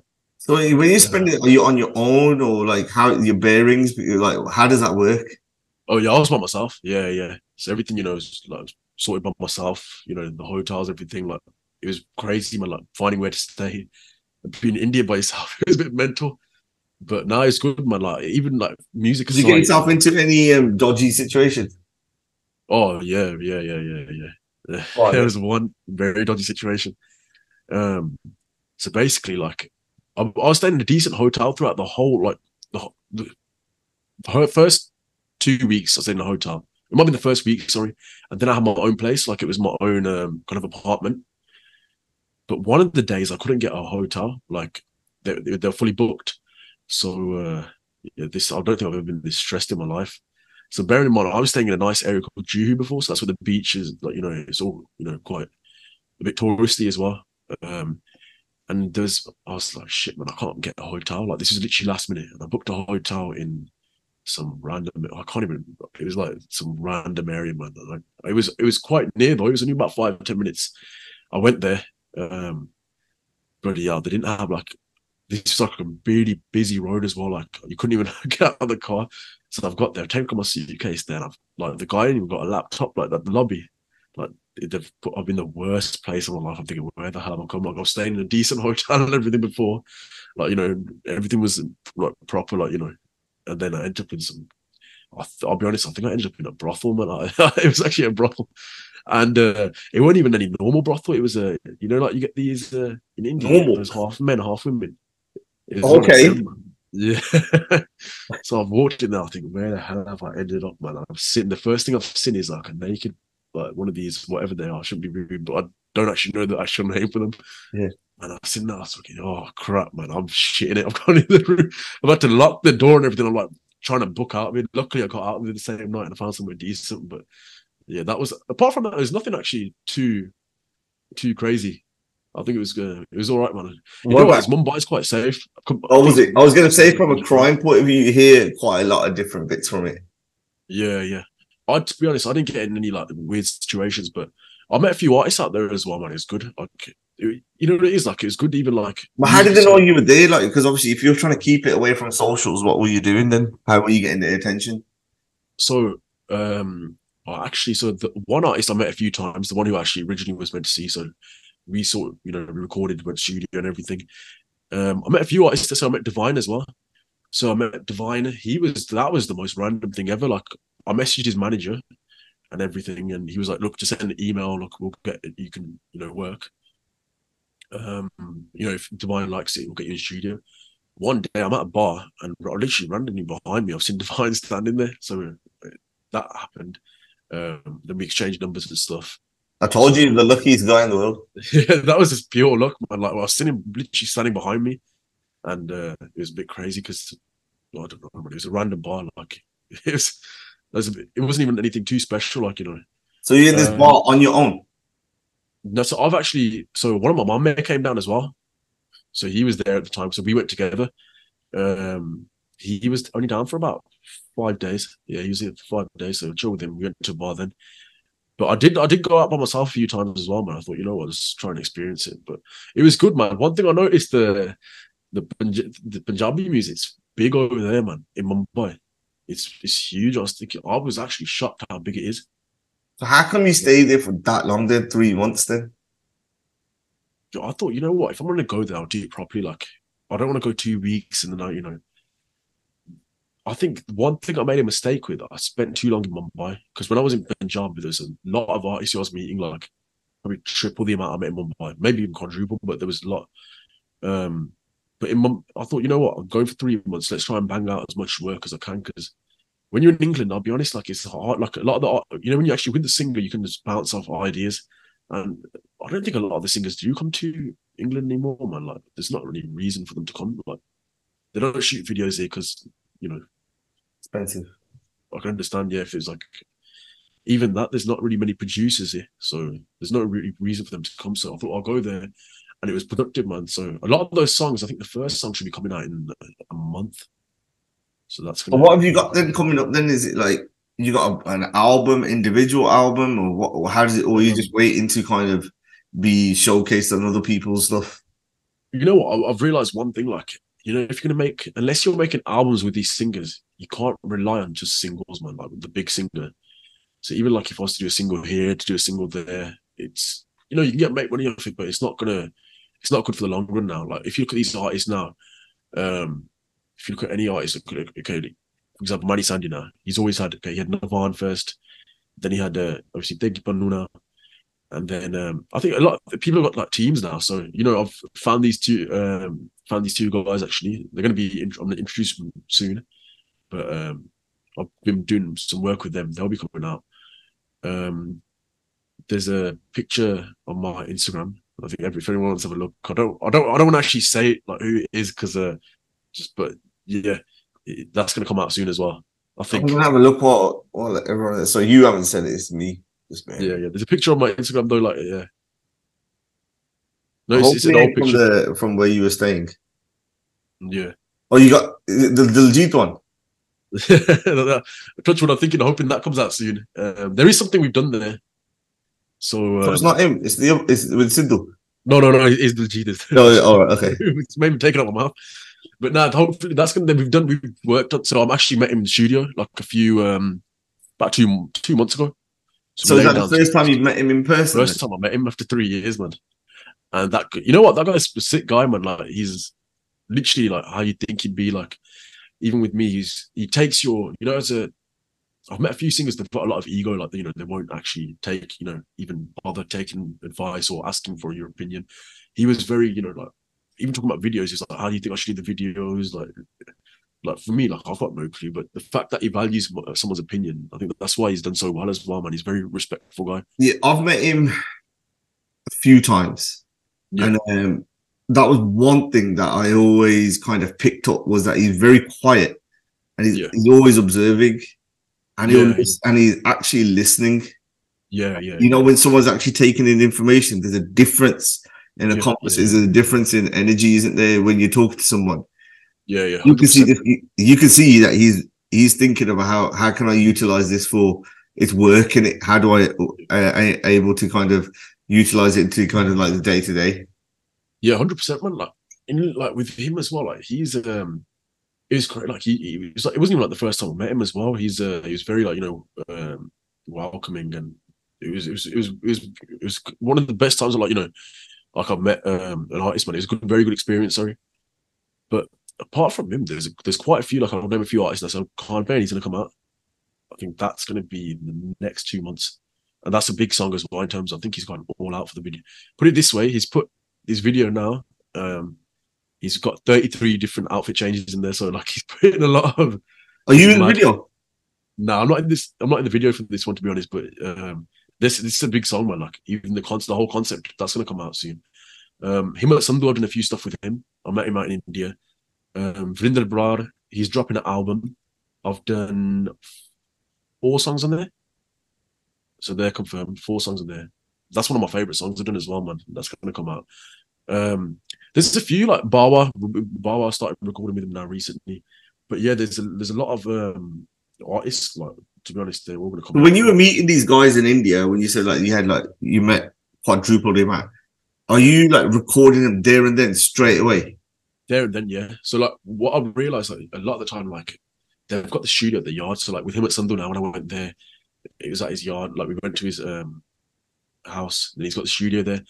There's another guy, Manny Long Longia. I think is it. He did this song with Dorkam. He's got a studio in his yard. Went there.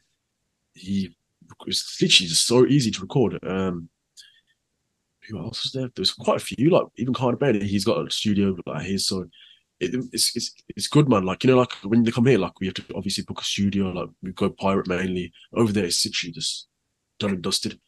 So it, like Yeah, I know Manny. Manny has like a portable setup and he just takes it with him everywhere. Yeah, that's probably the best way. I think that's the best thing to do, man. Like even now, like I've got I've got my setup at yard, like I've got a mic and everything, but you know when you got the whole family here as well, it's not exactly ideal, man. yeah, if it's a, a semi-detached, the Yeah. everyone's, everyone's here next door. Know, man, I've got uh, the only thing that Apane probably it's mad. Like even had Apane him, like Sidhu came to my yard, he actually recorded here as well. So um I think the neighbors were like, what the? They didn't even know they've got no clue that Musa has pulled up, man. But they probably heard him as well singing in it Oh the garage. Yeah, What was that like, man? Seeing him coming into the house, into your yard, going.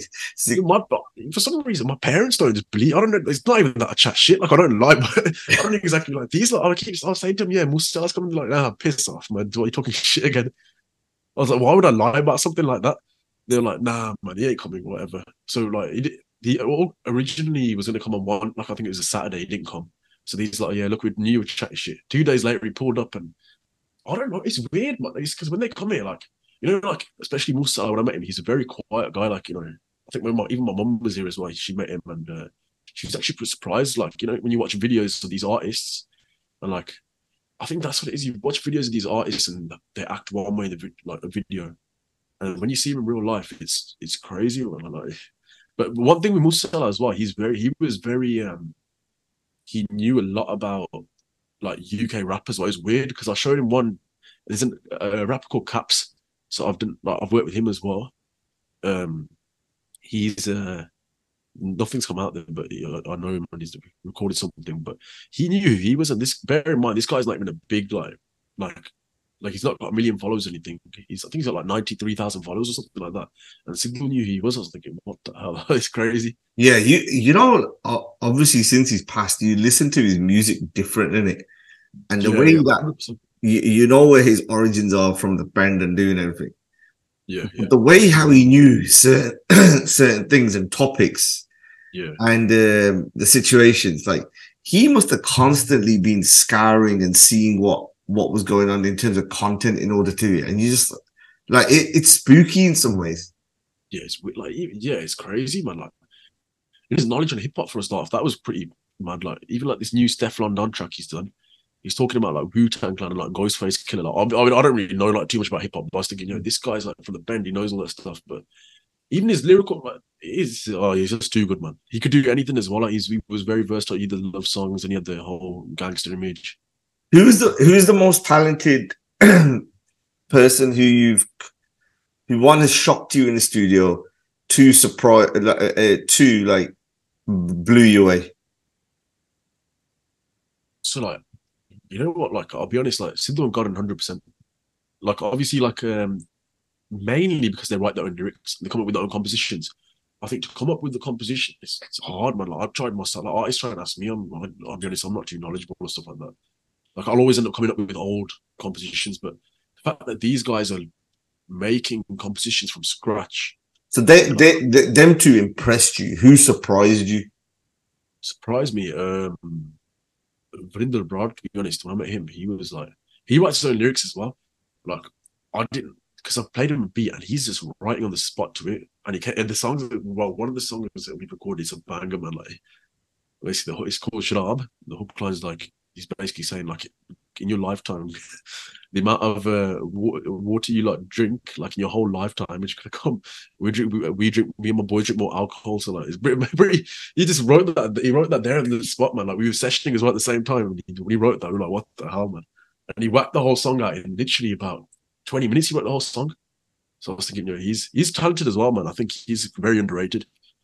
Um, but even like I was saying, got these new guys coming as well, like who I said I'm going to try to be working with. They're even the way they're coming up with compositions. I think you know what, as an artist, if you can come up with compositions, that's the main thing, man. Like a lot of the stuff now, like if you listen to AP and Gurinder, because it's like the new composition, like God 100 percent, even 52 bars, they're fresh compositions, man. Obviously, take it easy. I think take, was like from Marnik, but majority of Karan stuff is brand new. Mm. Like for example, Goat. Like when I made Goat now, it's got the, the strings. Da, na, na, na. Actually copied that. Started like I wouldn't even think of anything like that. He copied the composition, sorry, of the strings, and he made it into his own composition. Even the "Don't Look" song, like there's a certain sampler using it, and he's copied that sample, and it came out sick, man. So to do something like that, I think it takes a lot of talent. Like yeah. it's it's even it's, I think you know what, like that's a real gift. Like making music's one thing, or even singing, but if you can come up with stuff like that, especially writing lyrics and compositions, that's I think that's you know the highest like best gift you can actually like have like talent. So yeah, he's um I think them lot in general.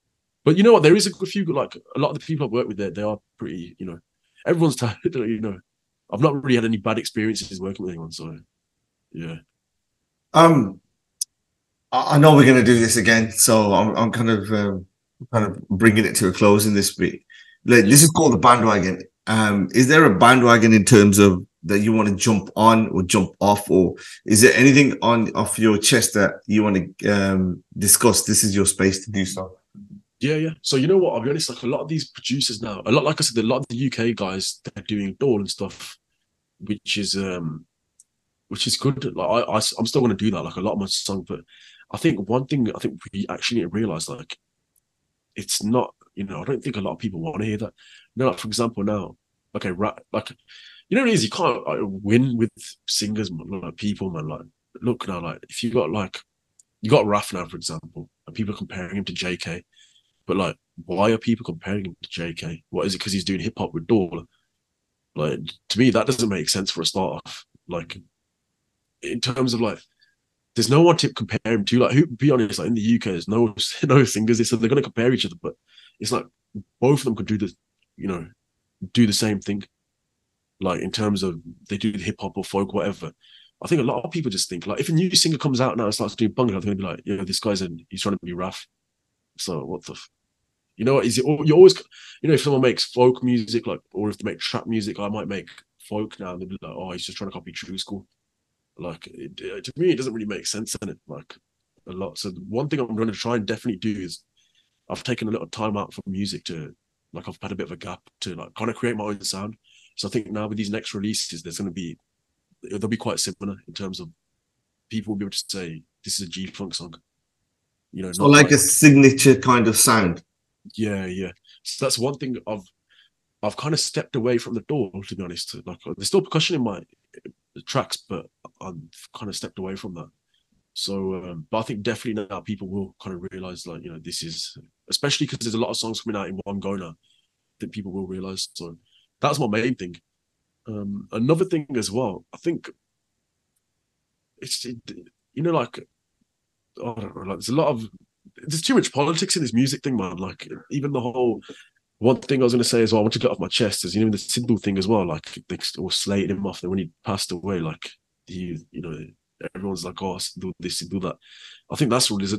Even now, there's a lot of artsy people, you know, you cuss off, and then uh, my but point the, is basically. But the thing is, people are not that fickle as well. People they might not publicly say it, but they'll know. Everyone knows who said what when in it. There's there's yeah. there's there's, there's enough within it. But how that transpires to an audience buying your stuff is yeah. they don't give a shit. I think it's just for those people who are really concentrating on the industry, who care about the industry or want to know the intricacies that it's and it's something for them to say, yeah. Oh, there's you bigging up my man. But when this happened, you said this, and there's a yeah, there's a tweet or there's a, a picture or there's something out there kind of like backing it. Um, but at the same time, I think people are allowed to change their minds. I think what, I think what's happened is if if people have had one set opinion and they just stick to it, I think yeah. if you actually come around and say, "Yeah, I've changed my mind on it," which is a lot braver. Uh, people yeah, think you've got to have the same viewpoint for 10, 20 years or for the rest of your life. You're you're allowed to change your mind. It's like footballers, like they're going to be shit one second, and then you think, blah, blah, blah. then they're developing. You think, actually, you know something, they're decent. Yeah. You can change your mind yeah, so like my, my, my point being is like, you know, if because someone's here now, it shouldn't take someone to pass away to like, you know, for someone to realize the value. Exactly. Like even now, like I think a lot. Garry, Garry Sandhu said that in, in his latest the GV track. Yeah, yeah, hundred percent. Because like, even like now, I'll be honest, like there's a lot of. I'm gonna be straight up. Like in the UK now, one reason this UK scene ain't working is because there's a lot of problems between people. Like obviously, maybe the general listener might not know that, but there's a lot of, you know, different groups. Let's put it that way. And like I'll be honest, like I was, you know, there's been even like stages where I've not been like cool with this person or not been cool with that person. One thing I'm trying to like aim for now is, you know, let's if anything, we should us like you know stick together as you know with the UK now. If, if you care about Bhangra and UK music, we should be you know working together. Other we'll realize one thing, you know, like Canadians, they and Indian, like even in India, they like working together. Like um, you know, they're um they're quite open to collaborating one thing here, like, yo, there's a lot of like jealousy, man. Like, you know, and uh it's, it's weird. I don't know. I, don't, I, I think jealous. I, think, I think the jealousy comes in is because the amount of money that's at stake. Yeah. You know, there's there's never been a time in terms of the amount of money an individual can make from the scene ever before. The yeah. ability to sell out arenas, the ability um, to have one look at Malkit. Malkit's done Kali Eric, and he is uh, in Canada and America. He is caning it. Yeah, no, yeah, and so, you, yeah. so, uh, so it's, it's giving you the image that even the old school could be do one thing and they're back. So you know that it's the hope that kills you, isn't it? And I think what yeah. happens with hope that turns into greed, and then that turns into kind of that's jealousy there and then because they're like, why is he killing it? he's taxed this beat, he's done that, blah blah blah. I've done the same music. I deserve the same thing. Yeah, yeah, yeah. No, exactly. Like you know, you know, it is though. But look, if you look at now, if you look at Canada now, you've got Shubh got an AP. They're all doing the kind of rapping kind of thing, like Gurinder and that. But they all follow each other on Instagram. They all like support each other. Like I seen a video of Karan Aujla going like like trainer shopping or something, and he's actually openly saying like, yeah, he's been asked like who else is killing it, and he said, you know, Shubh, AP, um, Diljit. Over here, I'll be honest with you, like like singers now, like they don't even want to like recognize the singers either, man. It's a bit like producers. I don't know, man. Like, but I think it's all raw. I think it's still early over there. I think that level of bitterness will enter Canada soon. It's got to because Yeah, it- 100% no, yeah, when, when the money's there, it, it always it happens in every every mainstream genre of music. Every genre of music has it. yeah, it's just about timing of when it comes in or not. Yeah. No, it's true. Yeah, hundred percent. I was going to I- ask you. Sorry, No, sorry. Yeah, Karen. I was going to ask you in terms of like, what's the motivation of you though? Because you've worked with everybody. You've Yeah. just said it yourself. You've gone through all all it from there. Like, what is there left for you to achieve? to be honest, like I, I forgot to say as well, like I've got my first um commercial, like I mean it's like mainstream English song coming out as well. That's gonna I can't actually announce the artist, but um it's a big rapper. Like I did that alongside um like I was saying earlier. So I me and him collaborated on the beat. So like I obviously did the melody and the keys and he, did um, you know, the bass and drums. So we worked on that together. And that's gonna come out. I'm not too sure when it's gonna come out, but it's been recorded and everything. So like even that market I've hit kind of trying to hit there as well. But you know, the, I've I've met all the artists now. Like maybe like when you start off, you're like, oh look, my goal is to work with this person like Diljit. At this point now, I don't really actually want to. um I don't really care who I work with. Like even now, I'm saying, look, I want to bring out like these new guys who I've come across.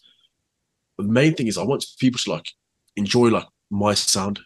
I think before, I'll be honest, like it, I think when you, I think with every producer or every singer, that uh, when they start making music, they do want it a bit, you know, they like the popularity, the clout. You know, that's th- there is a kind of element which people do chase that side. I, to be honest, I'm, I've because I've got that, that I worked with the that it was one of the, you know a really big song. That kind of, and then obviously with Saperra, then I did like you know Glass Studium, I did and th- those songs are doing well. There's another thing I was going to say about that as well. Actually, I'll mention it after. Um, I want people to actually you know recognize you know my sound and be like just not. I want to establish my name as a producer like for his music, not because who he's worked with. If that makes sense. So that's my main goal now, to be honest. Brilliant. I've really enjoyed this. You know, um, Yeah, yeah, I think we've clocked about two hours to be honest. yeah, yeah. No, Yeah. hundred percent. Pretty. Yeah. Yeah, no, I really appreciate it, and um, I wish you all the success going forward. And Thank uh, you, man. Thank you for having me on. Yeah. yeah, yeah, just to kind of get a document at this point, and I know that in the near future, that when you hit those heights and you're doing everything, then it's open door. Just hit, I'll hit you back up, and um, we'll Yeah, get no, hundred percent, man. Hopefully, hopefully this time next year, man. I'm trying. I'm trying to aim for my production, like my discography, to like double, like you know, in terms of like my releases. So hopefully there's be more to talk about. But no, thank you, man. It was a wicked conversation. I'm glad we spoke about this. There's a lot of things got off my chest as well. Yeah, yeah, it's good, man. You'll you'll have a good sleep tonight. Yeah, no, I hope so. I've, I've been I've been a bit ill the last week, man. I've, I've probably tell I'm a bit clogged up. My whole family's got like some some flu going on, so this is somewhat cold in it apparently, but it's been raining like ridiculous. So Yeah, so like another thing I was going to say as well, like um, I've actually noticed, like you know, as a producer, there's not really a lot of uh, credit given in terms of like, I think you know, back in the day in the UK, the producers used to get, you know, it was producer led, and then obviously the singer, you didn't know, really know who the singer was. Like for example, now look look at PBN now. If you got like Ajmer Beanie, I don't think anyone knows who the singer is. Obviously, the, his name's Sanjay Dhaliwal, but no one knows who that is. Even John Punjabi, no one knows a singer there's a lot of songs like even Border and you know no one knows a singer. I think nowadays it's completely gone the opposite way. So for example now, I've made songs with uh all right, for example, I'm using Raf as an example now. And um I've seen on like, for example, TikTok, like the song's blown up. Like there's one, there's a guy in Canada and he's reviewing the song, and the guy's going, he's actually captioned it. The beat goes so hard that I started. I don't know what he's captioned, but I'll find the video now. There's a video basically the guy saying that. And then I've read the comments. Okay, so the guy's actually mentioned the beat, and it's got sixty thousand likes. This TikTok. I went. I thought, you know what? Let's just have a look at the comments. Obviously, I made the track. I thought, you know, everyone's just saying, oh, which is not obviously, which is no disrespect to Raf. Obviously, you, he's not going around saying that. Like, you know, I'm in the video as well, but I'm saying as an audience point of view, like, so I'm in the video. I've made the music and these caption it. The beat goes so hard, and everyone's saying, "Yo, Raf's brought you know UK Bhangra back." He's brought. The, I'm thinking, yo, like, no disrespect to him as an artist, or no disrespect to any artist. It can happen with anyone, but like as a producer, I've made the music. It's been my idea to make the music a certain way, the UK Bhangra folk. Like I'm not getting seeing one comment even mentioning that. So I think it's a bit unfair when people are going, "Oh, this guy's brought this back," or this because it's when it. If you go, okay, for example, now if you go to a wedding now, that song gets played, people ain't dancing to the vocal, they're dancing to the, beat. So it's a bit of a slap in the face, to be honest, as well. But that's one thing I want to get off my chest. Fair enough. I, I think it's. I think it's. um I think it's a good point in terms of like there's loads of elements, there's team efforts, there's a ly- no one's shouting the lyricist or anything like that. But I also think Yeah. in terms of like UK punk, like there's different versions of it, and it's just yeah. like it's okay. It's only taken, um, you know, this song to kind of highlight it to somebody else, but Yeah, yeah. um, a movement is a movement in terms over a long period of time, and that's what my only worry is in terms of where the longevity of music is just like this, or an artist, 100%. someone comes out like, you know, if you have this discussion in um three years time or five years time, then you can turn around and say, right, there's there's a body of work and stuff stuff around it. But Yeah. I also think that you're going to work with UK producers eh, to get to have that kind of credibility. If you're working with everyone and yeah, and yeah. not and not from there, I don't, I don't get it. yeah, it doesn't make sense. I'll be honest. Like, it's it's it's pretty. It's you know what? Like, I'll be honest. Like, the UK Bangladesh sound will always be there, and it's in, obviously in demand. I think even in Canada now, they're thinking, "Yo, what? Where the hell has this come from?" Because it's been a bit of a drought from it. I think it went to Punjab from about two from 2016. You had this crew going, you know, this crew just taking over, and that's that's Bangladesh. Like, but it wasn't UK. Like, you know, it was a bit more. But then the power shift, but I also think of migration though as well, because in the 80s and 90s, you still had those children from the people who came from the 50s and 60s, Yeah. been born here and done that, had influence, or and people were still coming from India Yeah, yeah, yeah. yeah. as artists. That sort of stopped now. yeah. People have gone shifted from India straight to Canada, and it's no, Yeah. it's no, it's not shocked that they're booming. Yeah, I think what's 100%. happening now, we've got a, like, a mini revival where people are coming back and it's doing it from there. But how long that is that going to last? I think we're going to have spurts personally.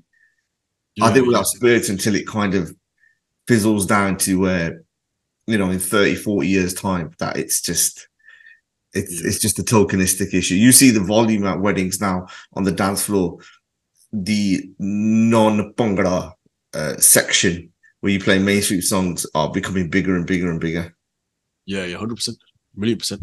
Yeah, yeah. It's uh, it's it's, it's unpredictable to be honest. One one guy will say like you know he's always captured the sound, and if you listen to every album, you can tell his sound's changed. Is uh, Manni Sandhu.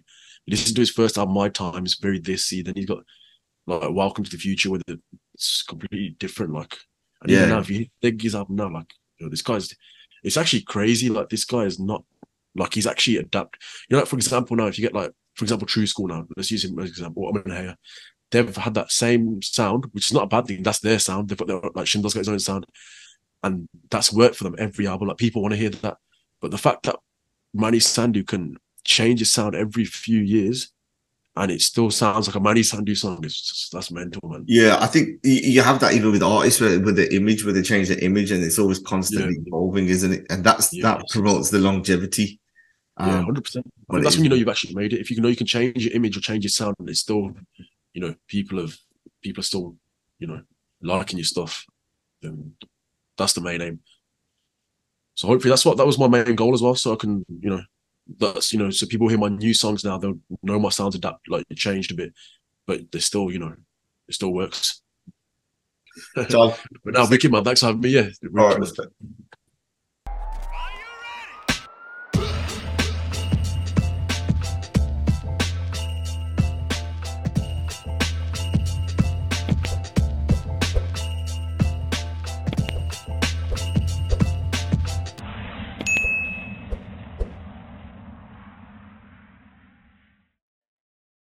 Mother's Day is almost here, And you can get her the most beautiful time tested gift around a watch she can wear every day for Movement. Whether mom's into classic dress watches, rare and refined ceramics, or tried and true bestsellers, Movement has something she'll love. And right now, you can save big on the best Mother's Day gift ever with up to 50% off site wide during Movement's Mother's Day sale at MVMT.com. Again, that's up to 50% off at MVMT.com. Save big on brunch for mom, all in the Kroger app. Get half gallons of delicious Kroger milk for 129 each, then get flavorful Tyson natural boneless chicken breasts for 249 a pound, all with your card and a digital coupon. Shop these deals at your local Kroger today or tap the screen now to download the Kroger app to save big today. Kroger, fresh for everyone. Prices and product availability subject to change. Restrictions apply. See site for details.